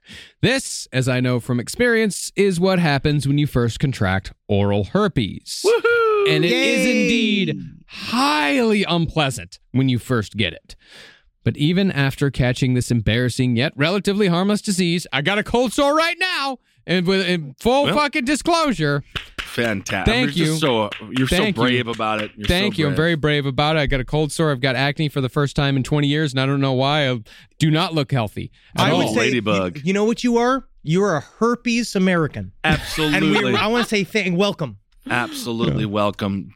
but even after this whole fucking a- debacle, Joel never slowed down his habit. Well, it's because he acted like it was no fucking big deal. Like when he got it, like he was like, "Yeah, I got this fucking thing wrong with my mouth." I'm like, I don't know what it is. Yeah, I'm having a bunch of unprotected sex with a bunch of uh, sex workers that are filled with heroin, but I don't understand what I'm getting. I'm like sick. Yeah. Like he little couldn't. bonus, I He guess. didn't understand. Yeah. Now, when Joel went to college, he joined the journalism program and became a fairly talented photographer. Remember, he learned photography from his mother. There, he met another journalism student named Robert Mladenich, who is the author of today's main source. Oh. See, Mladenich was writing an article for a magazine called Hank Kaplan's Worldwide Boxing Digest. I'm Hank Kaplan, and if there's somebody punching Uh, somebody's face in any way in Long Island, we are covering it. Love it. Honestly. Get the scoop! I heard, I, I heard a punch outside. I heard a punch. Dude, that is a great magazine right there. Oh yeah, man. And this and the article was about an undefeated junior middleweight boxer named Rocky Frotto. He's gonna be Whoa. the number one junior middleweight from Long Island to Jersey City champion that this magazine has ever covered. I can't wait to read the article. Well, to go along with his words, Mladenich tapped Joel Rifkin to take photos. They're both a part of the SUNY Brockport journalism program, so yeah, why not? And apparently they hit it off. Like Mladenich was like, no, he's a good guy because they were both from Long Island uh, and they were both kind of loners. Now, the boxing match itself was between Rocky Frado and a man named Steve, the fighting school teacher, Michael Rea. Tell me this isn't your actual profession without telling me this isn't your actual profession. Can you actually just put the fighting school teacher, not just the school teacher? Yes. By the end of the match, though, Frado was declared the winner, which was an unpopular decision with the crowd.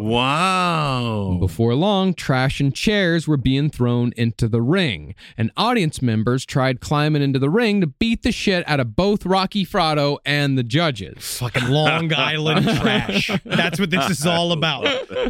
Rifkin, E mean- ECW, ECW, ECW. Rifkin, meanwhile, tried hiding under the ring during the fracas, but eventually Oh. he did poke his head out to take a few pictures of the mini riot. Yeah, this is the you step back, take the pictures from the back. No one messes with the photographer. I'm press. I'm press. That'll Yeah. get you out of that. You won't get killed in a war zone. I think they still get killed in war zones sometimes. Yeah, someone, that journalist very recently got killed in the war zone.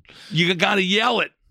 That's why I'm press. that's why if I got into journalism, I would be in the restaurant review group. Absolutely. Well, this boxing match, Mladenich said, was among the last times he saw Joel Rifkin before Rifkin was revealed as a serial killer well over a decade later. But I tell you what, in the two weeks that I knew Joel, he had become my best friend. Enough to write a full book about it, huh? Yeah. Yeah. In any way, you trying to cash in on your relationship or? Hey! oh no. dare you say something like that to me? if I knew someone for two weeks, I How wouldn't, dare write, I wouldn't, you. wouldn't write a book about him. But okay. Well, I mean, it did. His tone about his relationship with Joel Rifkin did definitely change between the book and the documentary. In the book, in the book, it's like, yeah, you know, we did this thing together, and the documentary's like, my friend Joel Rifkin. My Joel friend. Rifkin was a friend of mine. And, was you a know, friend you of don't mine. expect a friend of yours to be a fucking serial killer. You know, like you just don't expect that from a friend, Just a me. friend that you have, like I had with Joel Rifkin. He's a He's friend. my buddy. He's like a guy you go and do friend activities with, like a buddy. All of a sudden, this buddy of mine, this friend of mine, Right. this serial killer, Only in Long Island, you're like, yeah, I didn't really like him that much, but I found out he was a serial killer. He's my friend. he's a friend of mine. Well, I know this guy. He killed a lot of women, so I know exactly what you're going through. Uh, uh, Well, I mean, at least the guy, the other guy, well, at least the other guy in the documentary that they interviewed that lived across the street from Joel, the guy who's now in the New York Ska Jazz Ensemble. At New Oh least he- my God. Wait, I what? fucking lo- one of I'm my gonna favorite vomit. quotes. This is one of my favorite quotes because he, was, just yeah, he lived across the street from Joel growing up, and man, he and he's in the documentary wearing his New York Ska Jazz Ensemble T-shirt. You know, I'm they're so legit. offended. They've been It's just they've been so around offensive. since '94. They've been playing gigs in the fucking East Village forever. Like I'm they're gonna post around. it. I have a picture of this dude, but he was real one of my favorite because that was he's like, this is the thing, right? He goes like, would you believe my ma? And this is true. She hired Joel Rifkin, right, to cut the trees. Thing is, he'd be so tired out there living the La Vida hooker or doing whatever he's doing. He falls asleep in the truck. He would fall asleep. with it. What a story that is. Yeah, yeah, yeah, but that's like That's why he was. amazing. That's why he was on the documentary. Yeah, I knew Joel. He was across the street from me. He was super fucking weird. But and then I realized Yeah. my friend is a serial killer. Wow, that's crazy. That's amazing. And then you got some ska to sing for us. I hear. Got that? It's, it's unbearable. I'm scared, guy. oh, it's ska. I do the ska, I do oh, the ska didn't part read of it. right. I'm the guy sorry. goes next to me. I don't know how to make. I don't know how to make these kind of fucking woodwind noises. And then I go next to him and I go. Right, it's just such an offensive form of music. Jazz ska ensemble. I don't even want to think about it. Well, he also yeah, y- he didn't just live across the street from me. He did say like, yeah, one time we was in the fucking Lower East Side and I had my fucking instrument with me. I walked and I saw Joe and he was in the fucking car and he was in there with his girl. And I was like, hey Joe, what the fuck's going on, yo, bro? Hey bro, hey, look at me. And then he like fucking drove off because he was like kind of embarrassed. And I thought maybe like, did he fucking kill that broad? I don't know. You Maybe must he have fucking did. I killed don't that know. bro. But the thing is, same time though, I didn't want to embarrass him while he was on a date. No, you, of course you don't. want- You have you have a big concert to go. format. I love it. That's you can really tap your big toe to that. I can't skank anymore. My spine was fused in uh, 1997. For the best. That's for the best. Yeah. Now, even though Joel had a hard time holding on to a job, he did get hired at one of the New York metro area's many Record World stores, which is a music chain that went bankrupt in the early 90s. Interestingly, Mladenich pointed out in his book that while Joel Rifkin was completely calm and detached when he talked about his many murders, he became, quote, downright unstable and overwhelmed when it came to talking about his stint at Record World. Dude, he could not handle retail. What? Yeah. He was sad when it when it what happened. Retail's tough. Retail's not good. I mean, No, I retail know can be retail is very tough. tough. I worked But what in retail, happens? but you could live your life. He just fell apart. Like g- we'll go through it. Now, Joel was on a management track when he was first hired, but he never showed up on time and he had no idea how to do accounting or paperwork. Well, this is where it starts to build because he's like, so I know. I was like, oh, this is the thing, all right? I got a day, in, I got a, a way in a record world, right? But I know I was like, I need some kind of career, so I got to get on a management track. I figure I get in. How there, did you get on I'll go that? from, like they love me. Look at me, they love me. And it's like, so I went in there. I wanted to be an assistant manager. Okay, then I go from that. To di- I go to main manager, then district manager, then I go all the way up the chain. Right? I'm going to do that. Yeah. But the thing was, is that unfortunately, what it seems to be is I cannot write on a piece of paper. Um, I look at a form and it just sort of turns into spider webs. And then Right. his he had some kind of learning disability. I don't know what it was. He was but said it- dyslexic. he was definitely dyslexic, yeah. but it was a reverse of it. It was like a, a rebirth of his high school shit. Because he's like, next Uh-oh. thing I know, it's like I can't fill out all of these end of day reports. So my main manager has to come and check it. Then the district manager's now coming, and then all of a sudden I'm doing these reports, and I got three or four guys, right? And they're all they're looking over my shoulder, looking at the reports, and they're saying like, "Hey, you, know, Oh, you got buddy. to work on, you got to fill out all these closing reports, right?" And then- and uh, you know I started feeling here, sort of it sort of remind me of my father and what I had to go through with my father in high school. Right. Maybe a day labor job would be good for you. Actually, that's what he ended up doing. Oh, fantastic. Eventually, yeah, he did. Find, he, he came upon that conclusion on his own. According to Joel, though, in another example of the world doing him dirty, he was fired from Wrecker World after being falsely accused, or he says falsely accused, of selling a friend an armload of albums using Joel's employee discount. Because then he said, because he was like, 'cause the That's thing is, very nice to do, actually. The week before, they tr- I tried to get another guy fired for doing the same fucking thing, and I found out this 18 year old was a part of the record workers union. This is true, and he was trying to cut, sell people 15 cent albums, and I knew this wasn't real. And then they decided to cut me out. But he said the Well, worst part was that when he he couldn't close. Right, he couldn't figure out how to close, and so he's building, and he's just like, "Cause I still remember. I remember there was a few nights I remember that were very bad feeling when they're turning off the lights inside the store, right? And we were in the exact middle of the of the circuit board, right? And then all of a sudden I'm sitting there with the safe and the deposit deposit bag and the lights are racing at you from the two sides at the point where I all of a sudden now I'm in total darkness. And I'd Hmm. be sitting there with the bank deposit bag and the safe open and I'm watching the lights race towards me, right? And now I'm uh, throwing everything in the safe. I'm spinning it and then I'm running through the store with the lights up because I knew I'm just late. I thought trying you to were go with the a, bag. a creature of the night. That's when I'm outside the store. Inside the store, it's Oh, You so like light it. in there, might as well be day. You like the like. May I just ask, when it comes to having a friend purchase records with your employee discount, why didn't you just buy the records and then give them to your friend who can then give you the money? Because I don't know what records he wants. Maybe you could have asked him that. Hmm. Oh, fuck. Yeah, there's a way around that. But the, he, he never shows a minute of emotion talking about murdering multiple women. Yeah, but when it And it's comes this. to it's difficult to closing- close up a, a restaurant or a small store. it's, not that difficult. It's not difficult at all. The borders It's in a Tal- little difficult. You're a moron. The wa- in Tallahassee, the borders was run by five 19 year olds. Well, five, not just one Joel Rifkin. There was a whole team there.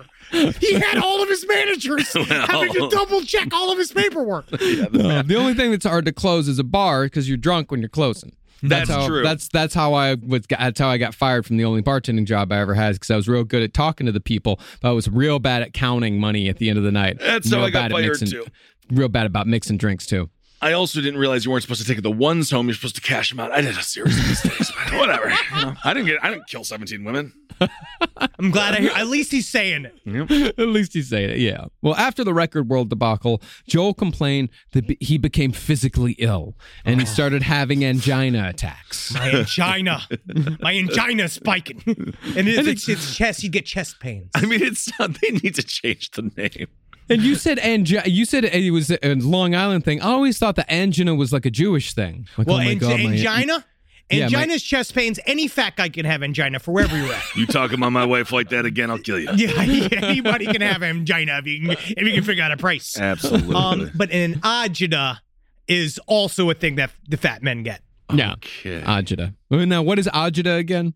It's like when uh, what's a really good way to ex- explain it? Like, let's say I eat two chicken parm subs. yeah. It's how I feel after that. With the tomato sauce and the cheese. If I eat like a pile of food right before going to bed and I wake up literally clutching my chest with Okay. pain, I that's get it. agita. So it's a, it's get the that. combination of what eating that much food does to your body, combined with the anxiety that you get when you realize that what you're doing to your body is slowly killing you. Yeah, or just the, the constant buzz of terror that most people live uh, uh, with life with on a day to day basis. Tomato sauce, onions, they might trigger angina. Very much so. Mm-hmm. yes. Well, possibly due to these physical ailments, Joel spent most of the early to mid 80s unemployed. And with what little money he could earn, he spent everything on sex workers, using violent fantasies to get himself aroused, but never quite bringing those fantasies to fruition. As far as what he did with the rest of his free time, Joel wrote an autobiographical screenplay based on his time at SUNY Brockport called The Frosh. Ugh. of course, he's a screenwriter. Yeah, I- I'm sure it has shades of Richard McBeef. You know, I actually uh, we kind of been at the time because Diner was coming out. There's a lot of like movies that were like of the moment. that Slice I, of life. I, I view that he viewed himself as a sensitive young man that didn't understand love. And he's, you know, it's that style. of, I don't like, know. No one gets to how he's a diamond in the rough. The froth sounds like a coffee company that has semen in all of its drinks. The f- calling somebody a frosh is something that's very A old school frosh? that I have not heard in a very long time. Frosh. It's uh, slang for freshman. no, I know. I, I yeah. Was it frosh? Took a week's vacation to No, no more. My third eye is going blind. That was the verb. No, it doesn't matter. They're all the fucking same. Wish you would step back from that ledge, my friend. That's opposites different. Now, Joel began to fancy himself a writer after completing the frosh. Okay, And well, he event- is. Yeah, I, I suppose so. Yeah, yeah. And eventually, he met an older woman and sometimes sex worker named Kathleen Deaver with similar ambitions at the pizzeria in Queens where she worked. She soon ill advisedly hired Joel to assist her on her screenplay. and, before, and before long, a relationship blossomed, and Joel moved into Deaver's apartment on West 49th Street. Okay. However, Joel later said that they only had sex once, right after they first met, and the relationship ended after Deaver stole a camera and two grand in cash from Rifkin, or so Joel claims. Did Yeah. he have two grand in cash? He did. I mean, he? would have built it all up because he did intermittently work. Oh, okay. Kathleen Deaver, though, she said, and this is what she told police after Rifkin was arrested for murder. She said they had a brief business relationship and she had to fire him because he didn't do any work. This, I believe, is the more likely scenario. Yeah, it's very possible because she could have been a sex worker, but we don't know. And then he was trying to like he, his all of his angles are all garbage. Well, and also, they, if you just look at his history, he has a, a, a long, long history of saying, "Yeah, I'll do that," and then he doesn't do it. Yes, Uh, but he's a he lazy says fuck. he said I no. He's like I have an undescribed mental illness, and so everybody said I was lazy and an asshole. But no, Well, you just then don't don't tell him you're going to do anything. yes, That's the problem. Now, around the time that Joel was screwing around pretending to be a writer, his ever disappointed father, Ben Rifkin, was diagnosed Oh. with fatal prostate cancer. Oh, yes. it's very sad, horrible. horrible. And so, as he was dying, he told Joel that he, if he went to SUNY Farmingdale, took one class, and got a B, Ben would pay for the next semester in college. just dying on his fucking deathbed, riddled with cancer. And then he, you know, Joel's being like, "Hey, Dad, don't worry. I wrote a screenplay. It's about my action-packed one year I went to college." And he's just like, Listen, okay, um, son, I'm about, I'm about to go to hell, right? I don't know where the fuck I'm gonna go, but if you can get a B in one class, because the whole time, right? B is a, because- a B. I like that it's a B. well, because know? he's trying to manage expectations, and also he said the big problem was that it's like my other family members did come in, and my dad, we was so thin from cancer, and he'd give him a big hug with two hands, but then I knew when he hugged me, he wouldn't use his arms at all. He'd lay back, and I'd have to do all the hugging, and I knew You're complaining that you had to hug your He- father who's riddled with prostate cancer. he wouldn't hug me fully He enough. couldn't. He couldn't, Joel. No. Oh he my wouldn't God. hug me. I saw him use his arms on my brothers, and then he went in eh, on my sister. He used his arm on her. Oh and my so I God, knew if I Joel. could get this B, if I could get this B, It's just a B in any Yeah. class.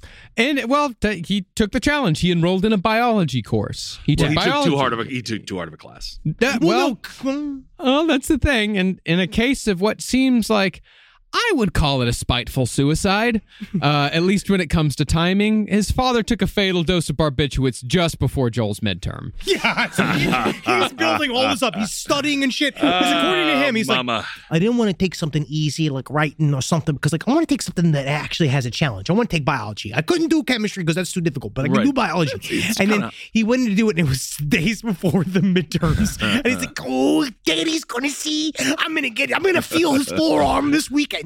And then all of a sudden, he just fucking committed suicide or tried to commit suicide. No, and he then he went. committed, And, he committed suicide. Yeah, I guess he went into a coma after that. But yeah, it because was- then, because then when he got a 90, the nurse was like, you know, they say some people in comas can hear. Go tell your father you got a 90 on the class. And then he was just Joel Rifkin outside of his dying father being like, I got it, 90, Dad. Can you, you know, just picked up the arms, tried to, tried to do the hug. like a cape. Oh well, that was very good, very impressive though. Uh, well, Rifkin claimed that the suicide ruined any chance he had at redemption. He Yes. said, quote, and this is a direct quote, If I succeeded with this, I would have got a hug. It would have been a meaningful hug. Oh, so you killed seventeen women because you didn't I get a never meaningful was hug. hugged appropriately once. I can get you a hug. I can get you a dog that'll hug you. I they don't do it right now like my father. this My whole father did it right. thing is about his father not giving him a hug after he got a B on a biology. while his Uh, father class. is dying of prostate cancer.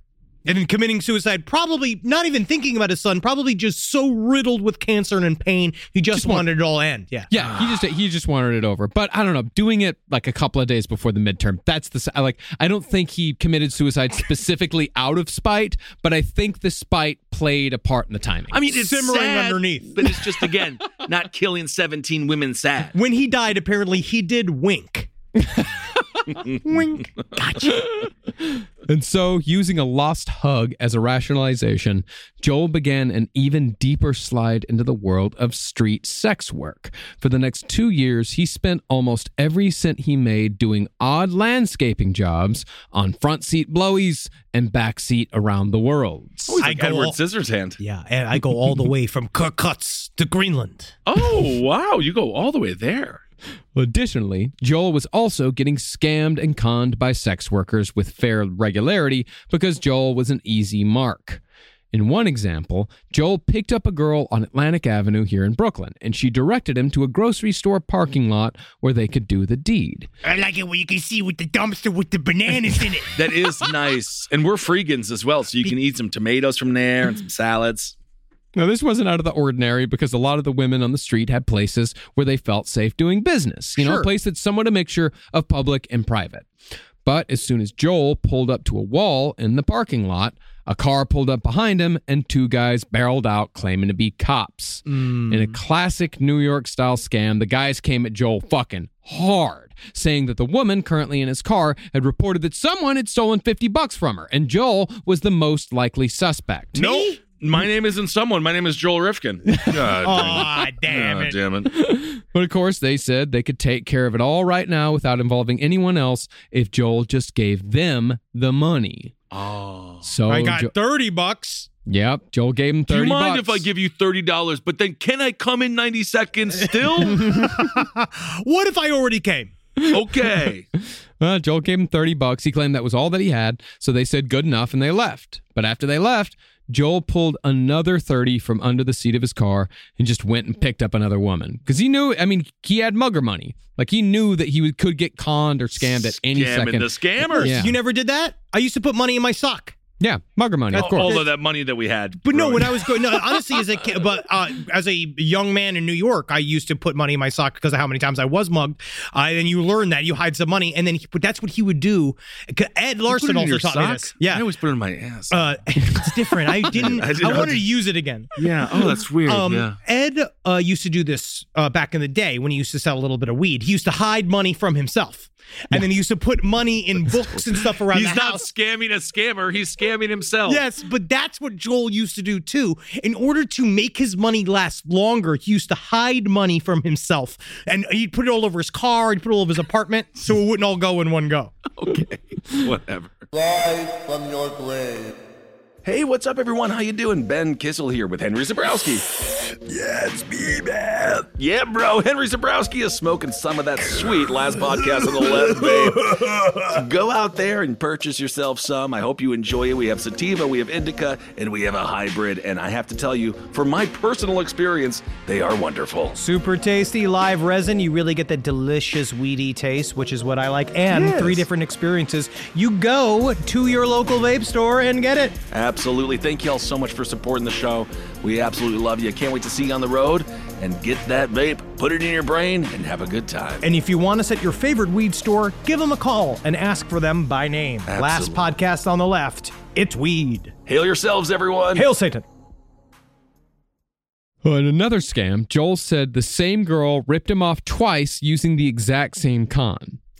She told him after he picked her up that she lived with her grandmother, and if it was all right with him, they could go back to her place to conduct their business. Oh, is Love this it. like a two for one? I love this. I Is it can't a wait. two? Is I it a can't two wait. for one?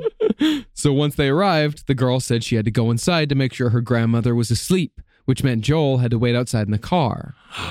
So you wait out here. I'll go inside, and then I'll come back and get you if she's if she's asleep. But wouldn't it be louder that way? It's double entrance. It's a double- scam, Oh, I Kissel, see. and it's an obvious scam. Oh, okay. yeah, instead of coming back, the girl just walked through the house to the backyard and hopped the fence, leaving Joel out front with his dick in his hand. I don't I'm think Chris she's com- Hansen with MSNBC. I don't think she's coming back. Like just the Yeah. idea of like, and then Yeah. she did it again. Yeah, she, did, that two times. Yeah. and then he said, "I don't know if that was even her house. I don't know." Oh my god! Can you can I ask this though? Do you think that in a way, like he is a quote unquote mark, but I also think again, this is about liking the Mm. attention, and that he likes the he likes being in this cyclical world with all of these people. I like think he probably would have liked it better if she didn't just walk away with his money. I don't think I think Mm. that he just didn't give a single fuck. I think that he had no care no, he about was himself. probably pretty bummed. he. w- I I don't think he was know. very angry. I, I, I think part Yeah. of it. I think part of it was also he had these violent fantasies, and you know we talk about this again and again, where these guys put themselves in a situation where it can be justified. So I think, yeah, I Yes, think part he's of it. gaming it. Well, I He's- yeah, I, setting I, it thi- I think part of it was that he just you know there was truly times when he's like I would have much rather have had a blowjob uh, than getting scammed right now, but I think he also uh, allowed these things to happen um, in order to just uh, one day justify well one of these Mm. days these violent fantasies are going to come out and they're going to fucking deserve it because of what they You'll did to me. see. That's You'll what see it what is. I'll do. He liked being mad. That's No, that's loved what it. it is. Yeah. Mm-hmm. He liked being mad. Like there was something about it because he says there's a cl- there is a clue Mm. because he said it was the only time he felt any sort of solace was the one time he stood up for himself in high school where he yelled at all those dudes. It was the one time he ever felt it where he was just like he allowed himself to experience the emotion there and there was power in his anger. Mm-hmm. Now, from what it seems, Joel didn't necessarily have a specific stress trigger point that led to his first murder, like other serial killers we've covered in the past, like Dennis Rader getting fired, or like Bundy, like discovering that his sister is his mom. Yeah. Instead, it seems like Joel Rifkin, after 10 years of picking up sex workers from the street without incident, 300 by his count, he decided to finally give in to the violent fantasies that had only gotten stronger since junior high. Okay, now taking the stand, Mr. Rifkin. Okay, hear me out. 300 sex workers, 17 dead. Think about the ratio. Ah. Ratio. If you're on Twitter, and I got 300 likes and 17 dislikes? I'm right. Uh, technically, you're not too far off. Well, see, Joel Rifkin, not surprisingly, still lived with his mother out on Long Island. And in March of 1989, when Joel was 30, Gene Rifkin went out of town on a whitewater rafting trip to Colorado. Oh, Very active. Good for her. yeah. It's been yeah, her yeah, well, you know, 60s. her husband's her husband's he di- died not too long before, and so she's trying to get out there. She's trying to get active. She's trying to have a new life. Okay, she's getting railed by a guy on a raft somewhere. Yeah, maybe. Well, this gave Joel what was pretty much his first opportunity ever to bring a sex worker back home, which was the location where most of his violent fantasies played out. And this is a fairly common occurrence with serial killers, as most commit murders in locations or areas in which they feel comfortable and safe. Eventually, though, emboldened because he rarely came close to getting caught, Joel Rifkin came to feel comfortable and safe almost anywhere in New York City. Ben Kissel, the Buffalo Wild Wings killer. The only place he feels at home. the Buffalo, Wi- yeah, the Buffalo Wild Wings at JFK. That's the He- only oh, place. that's a good one. And the Barney's Beanery over here in LAX. Uh, we take a look at the evidence, and it seems that Ben Kissel, in his rage, he massacred over 400 wings this weekend. but he left those other thousand alone. That was because they were unpaid for. Isn't that nice? so around 10 p.m. one night, after Joel watched an episode of Kojak, Hmm. he decided to drive his Ford F350 into Manhattan, and before Jeez, long, go to bed, buddy. yeah, and before, lo- but hey, that's nighttime. He's a man I'm of the night. addicted to the Oh, night. I, I forgot you're addicted to the night. yeah, 10 p.m. after Kojak, that's when the night begins. That's Oh, my okay. nicotine patch. I'm sorry, I forgot. And before long, Joel found a woman named Heidi Balch on East 12th and 1st Avenue in the East Village. So where that AMC is over I know there on exact- 1st yeah, Avenue. of course we all know You exactly where that where it is. is. Yeah.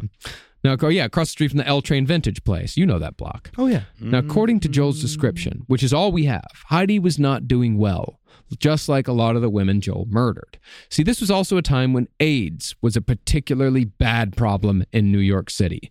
And Heidi, from Joel's description, sounds like a heroin addict deep into a deadly infection. Oh. But on the other hand, Joel's description oh man, the descriptions of um, the women that Joel Rifkin killed are devastating. It's Every really sad. single one of It's- them it's are very- devastating. Very sad because again, that's why I, I felt like that's what he was choosing was those Was that were the there most a- sick.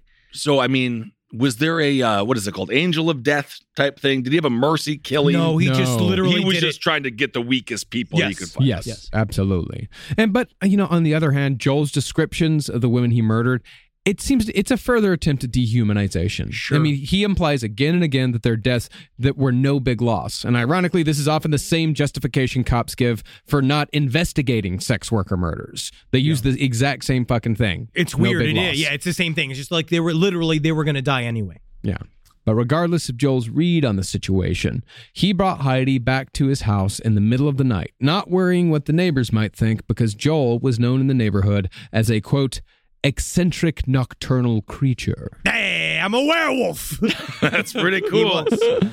And so, within minutes of walking in the door, Joel and Heidi had sex, and being in a place in which he felt safe, that gave rise to even stronger violent fantasies. He's setting himself up to do it. yeah. But nothing happened during the act, and afterward, Heidi took a nap while Joel watched 1989 MTV, perhaps catching Fine Young Cannibals Yep. or REM or even Milli Vanilli during their short-lived time near the top. Wow. The back when the music television actually showed music video. Real music videos. Yeah.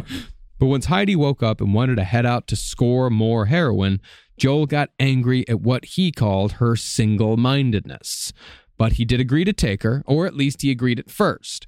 In a split second, though, Joel claimed that something happened. Something happened. She said something, something popped in his mind, and instead of grabbing his keys, he picked up an 18 inch long, 10 pound howitzer tank shell he'd just bought at a flea market and crushed Heidi's skull with it, raining it down over and over and over again. Yeah, he said he he started hitting her. He hit her so many times it was when his arm started hurting. Yeah. So we're blaming MTV for this.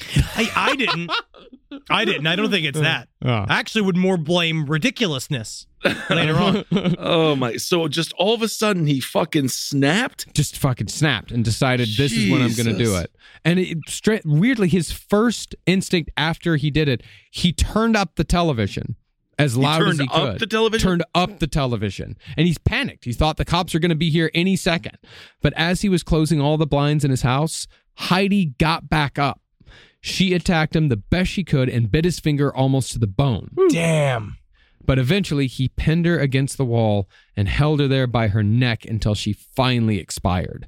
Then he took a nap. Yeah, he's a. I mean, he's empty. He's not. He's a Right. nothing person. Like Joel Yeah. Rifkin experiences nothing. He wants to be as far away from himself as humanly possible. I can actually. It actually kind of makes sense that he took a nap.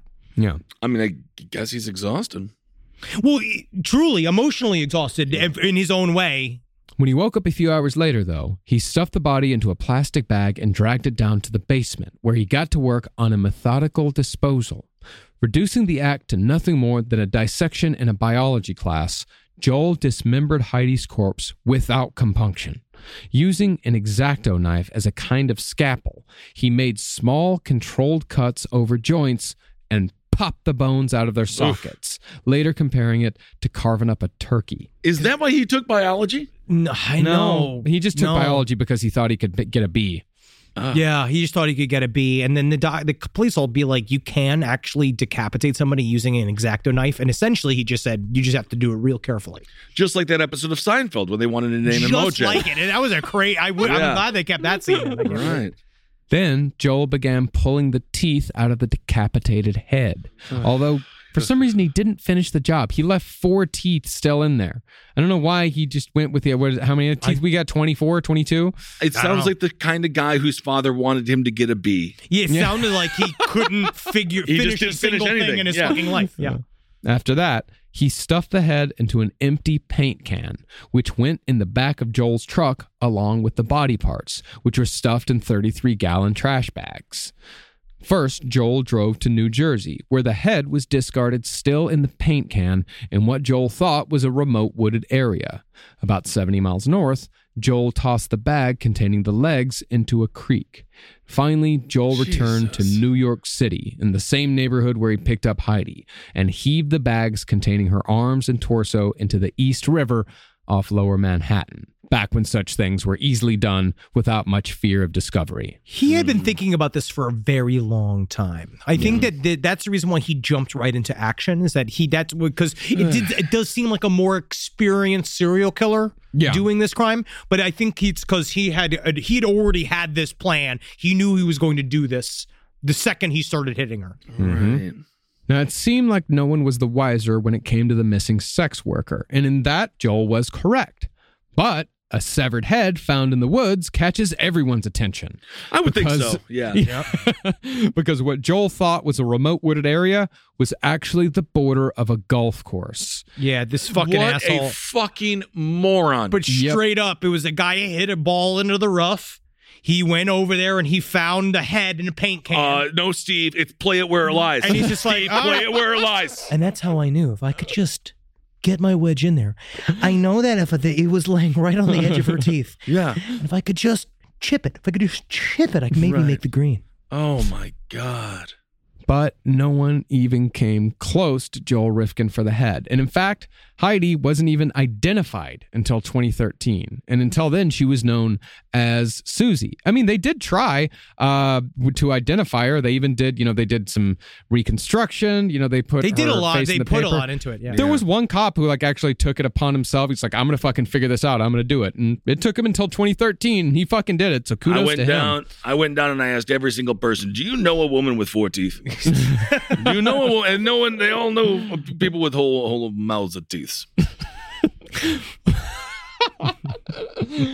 Well, as far as Joel's mother went, she returned from Colorado after the murder to find the same disappointing oddball son that she'd left, having no idea that a murder had occurred in her absence. So what'd you do? What'd you do when I was gone, Joel? Just nothing. okay. Music is up really loud on the TV. yeah. You didn't have a party or anything, did? Okay. Now, after the murder of Heidi Balch, Rifkin swore off murdering. I'm done. wow. Wow. But he continued to pick up sex workers from the street, although he tried stopping that as well for a time. In an attempt to will himself out of both, he began writing daily reminders that said, No, more more pee. No more P, no more K. That meant no more prostitutes, no more killing. No more. Stop it. And then I put a rubber band on my wrist. Uh-huh. What I do is every single time I think about killing a sex worker, I just go snap. I snap it, and I'm like, ow, ow, ow, ow. ooh. Well, thank you, thank you so much for coming to our Senate hearing, Justice Rifkin. Uh, we really, uh, really appreciate you. So you, you keep a calendar of everything. I huh? Uh, like beer. Okay. But as time passed and he returned to his old ways, Rifkin found that the memory of the murder replayed in his head almost constantly. But where most people would find this loop to be horrific and maddening, Joel described it as annoying. He had no emotional content. Jeez. Mostly he was angry that killing now excited him more than sex. And because he found himself fantasizing about killing every woman he was with, he had to fight the urge. And because he had to fight the urge, he couldn't maintain his pitiful little erection. Meanwhile, Joel almost started relationships with certain sex workers he picked up, or at least he seemed to try to get like a sort of girlfriend experience from time to time, which of course never fucking worked out. I remember that movie. Yeah.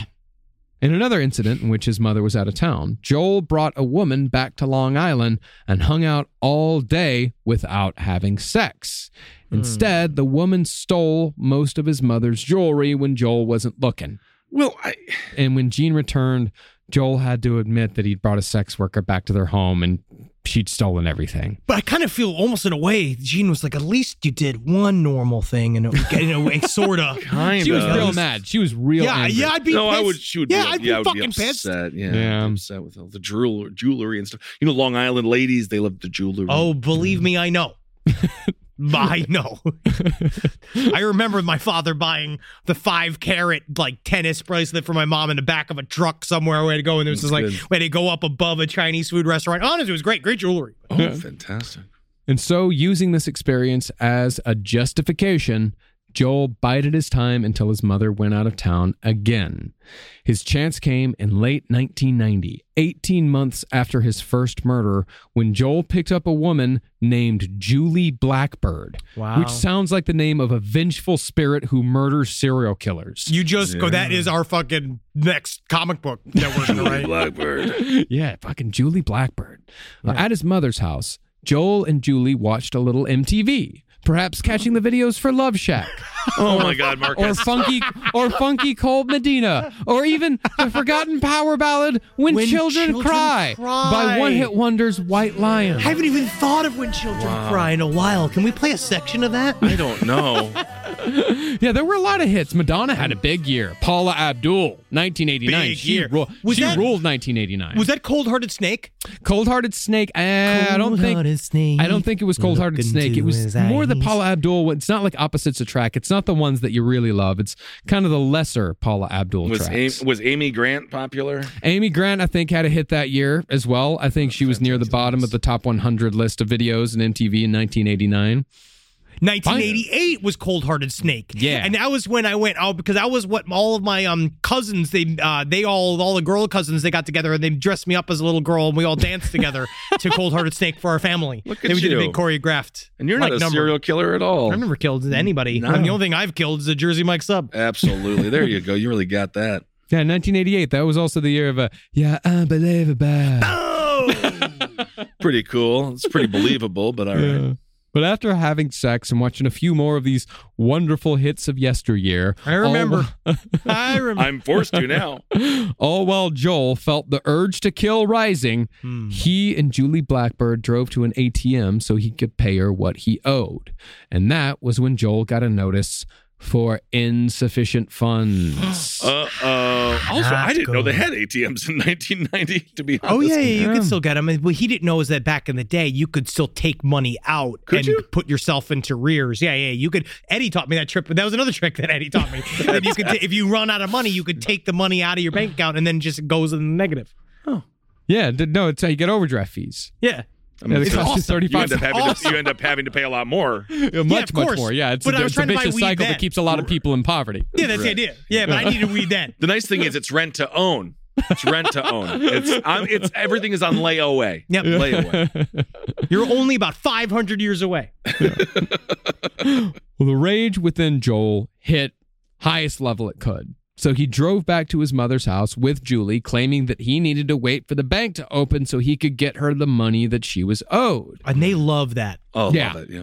But once they walked back into the house, Joel picked up a table leg, one of the many his mother had laying around. Uh, his mother, uh, her hobby was restoring old furniture. So there were a bunch of table legs and shit just li- littering the house. It sounds like his mom was a very independent, strong woman. Yeah. yeah, he like, had did- incredibly capable and wonderful parents. Yeah. Oh, Yeah, there's He really no did. reason. Yeah. And he used that table leg to beat Julie Blackbird to death. Now this was like six months, right? Was it or was it eighteen, months? Yeah, It's it was eighteen, months. after. Yeah. wow. Now, now, Rifkin, of course, blames not himself for this murder, but the ATM. He said that Oh. if he would have gotten the cash, he would have paid Julie and just driven her home, and therefore she would have still been alive today. So it's not he his got fault. one of those. It's the He got one of ATM's those fault. American Psycho ATMs. That's what he Ah, got. Yeah, yeah. was it? Should put the cat in the machine. Put the cat in the machine. You know what? I don't remember that. Yeah, I don't- it's I like only when watched he's at that the movie like ATM. once in college. It's great. You wa- Rewatch it; it holds up. It's Uh, fucking. I might awesome. rewatch that tonight. Yeah, I'm actually yeah. voting for him in. Uh, I'm voting for him in November. Oh, Yeah, I wrote, I, yeah, I wrote Patrick Bateman in Yeah. to everything this year. It's really great. But even though this murder supposedly disturbed Joel in the moment, he still, as he did with the first one, took a nap after the murder. This time, though, after taking the body down to the basement, he decided he needed a full night's rest before taking care of the disposal because this one was going to be far more labor intensive. I gotta do some. I gotta take care of me. Yeah, you really All want right, this is just like you see him with his mask. Get your He's loofah. got his like yeah, he's got his little facial like the Yeah. flappy thing on. He's just watching Friends and I feel like there's something I have to do later. what is it? Oh, this is my time. Remembering how easily part of the last corpse had been found, Joel woke up the next morning and drove to Home Depot, where he bought a few bags of quick cement. After dismembering the body limb by limb, again with the help of an exacto knife, noting that he was surprised there wasn't a lot of blood to mop up this time because most of it had coagulated already, Rifkin brought out the cement. The parts were entombed in three separate blocks, but Joel neglected to take into account that even though it was quick cement, it still had to dry. So the slabs sat in his basement for days while he waited for them to solidify. Jesus. And once they were ready for transport, all three were driven and sunk to the bottom of the East River. And even though it took Joel 18 months to take his second victim, the next four would come in rapid succession.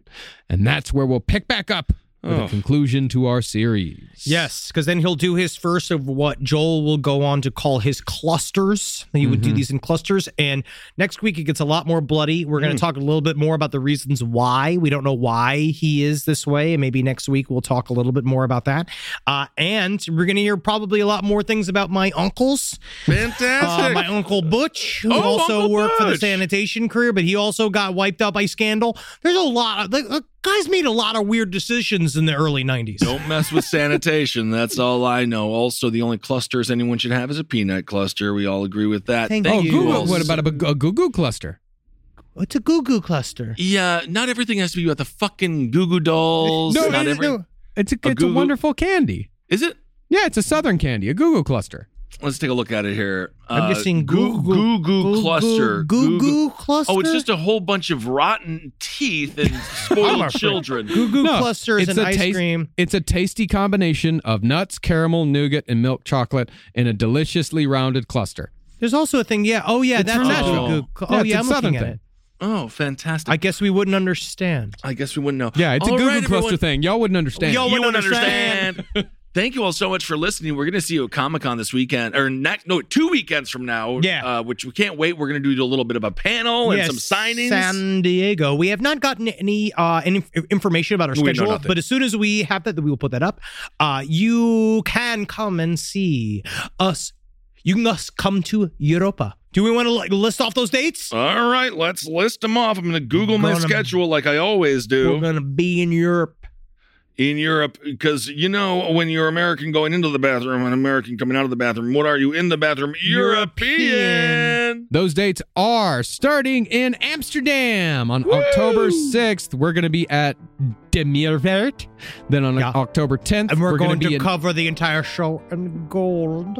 Yeah, really nice. I don't know. Gold, I love gold. Also, yeah, I have gotten gold. confirmation that the Sex Museum in Amsterdam, the entire second floor, is still just animal fucking people. I'm just gonna avoid So it. uh, no one Yeah. should go there. I'm going to go. I have to go now. No, you're gonna be traumatized. I got a DM, and the guy was like, I I still don't understand why it's like that. October 10th, Edinburgh.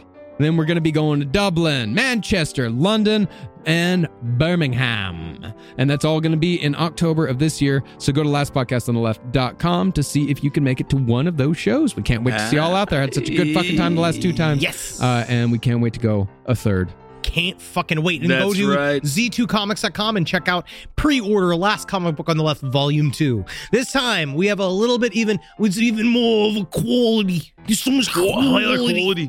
in this. I can't wait. Did you see any of the the uh, we actually got that big creative roundup yesterday. It's fucking awesome. Very cool. No, for, for volume two, uh, Rick Veitch did a, uh Philip K. Dick story It's that's so gonna blow good. your fucking mind. It, it's amazing. yeah, yeah. We got stuff from all kinds of artists and writers that you guys are gonna fucking love. As soon as it comes in, we'll let y'all know. Absolutely. Thank you all so much for listening. Thanks for supporting all the shows here on the Last Podcast Network. And yeah, I guess that's about it. That's it. I'm happy we finally got to Joel Rifkin. The guy's more pathetic than I even thought. Yes. Yes, indeed. And this is coming from a real Randy Kraft fan. a guy who fucking loves him. I hate you. All right, everyone, hail yourselves. Hail Satan. Again. Congratulations, everybody. Tell me if you got a chance, you got an extra minute, and toss a hail my way. Toss a ham his way and hug your children, apparently, or they're going to become serial killers as if being the as if the pressure of being a parent wasn't enough. Sell your children. Okay. This show is made possible by listeners like you. Thanks to our ad sponsors, you can support our shows by supporting them.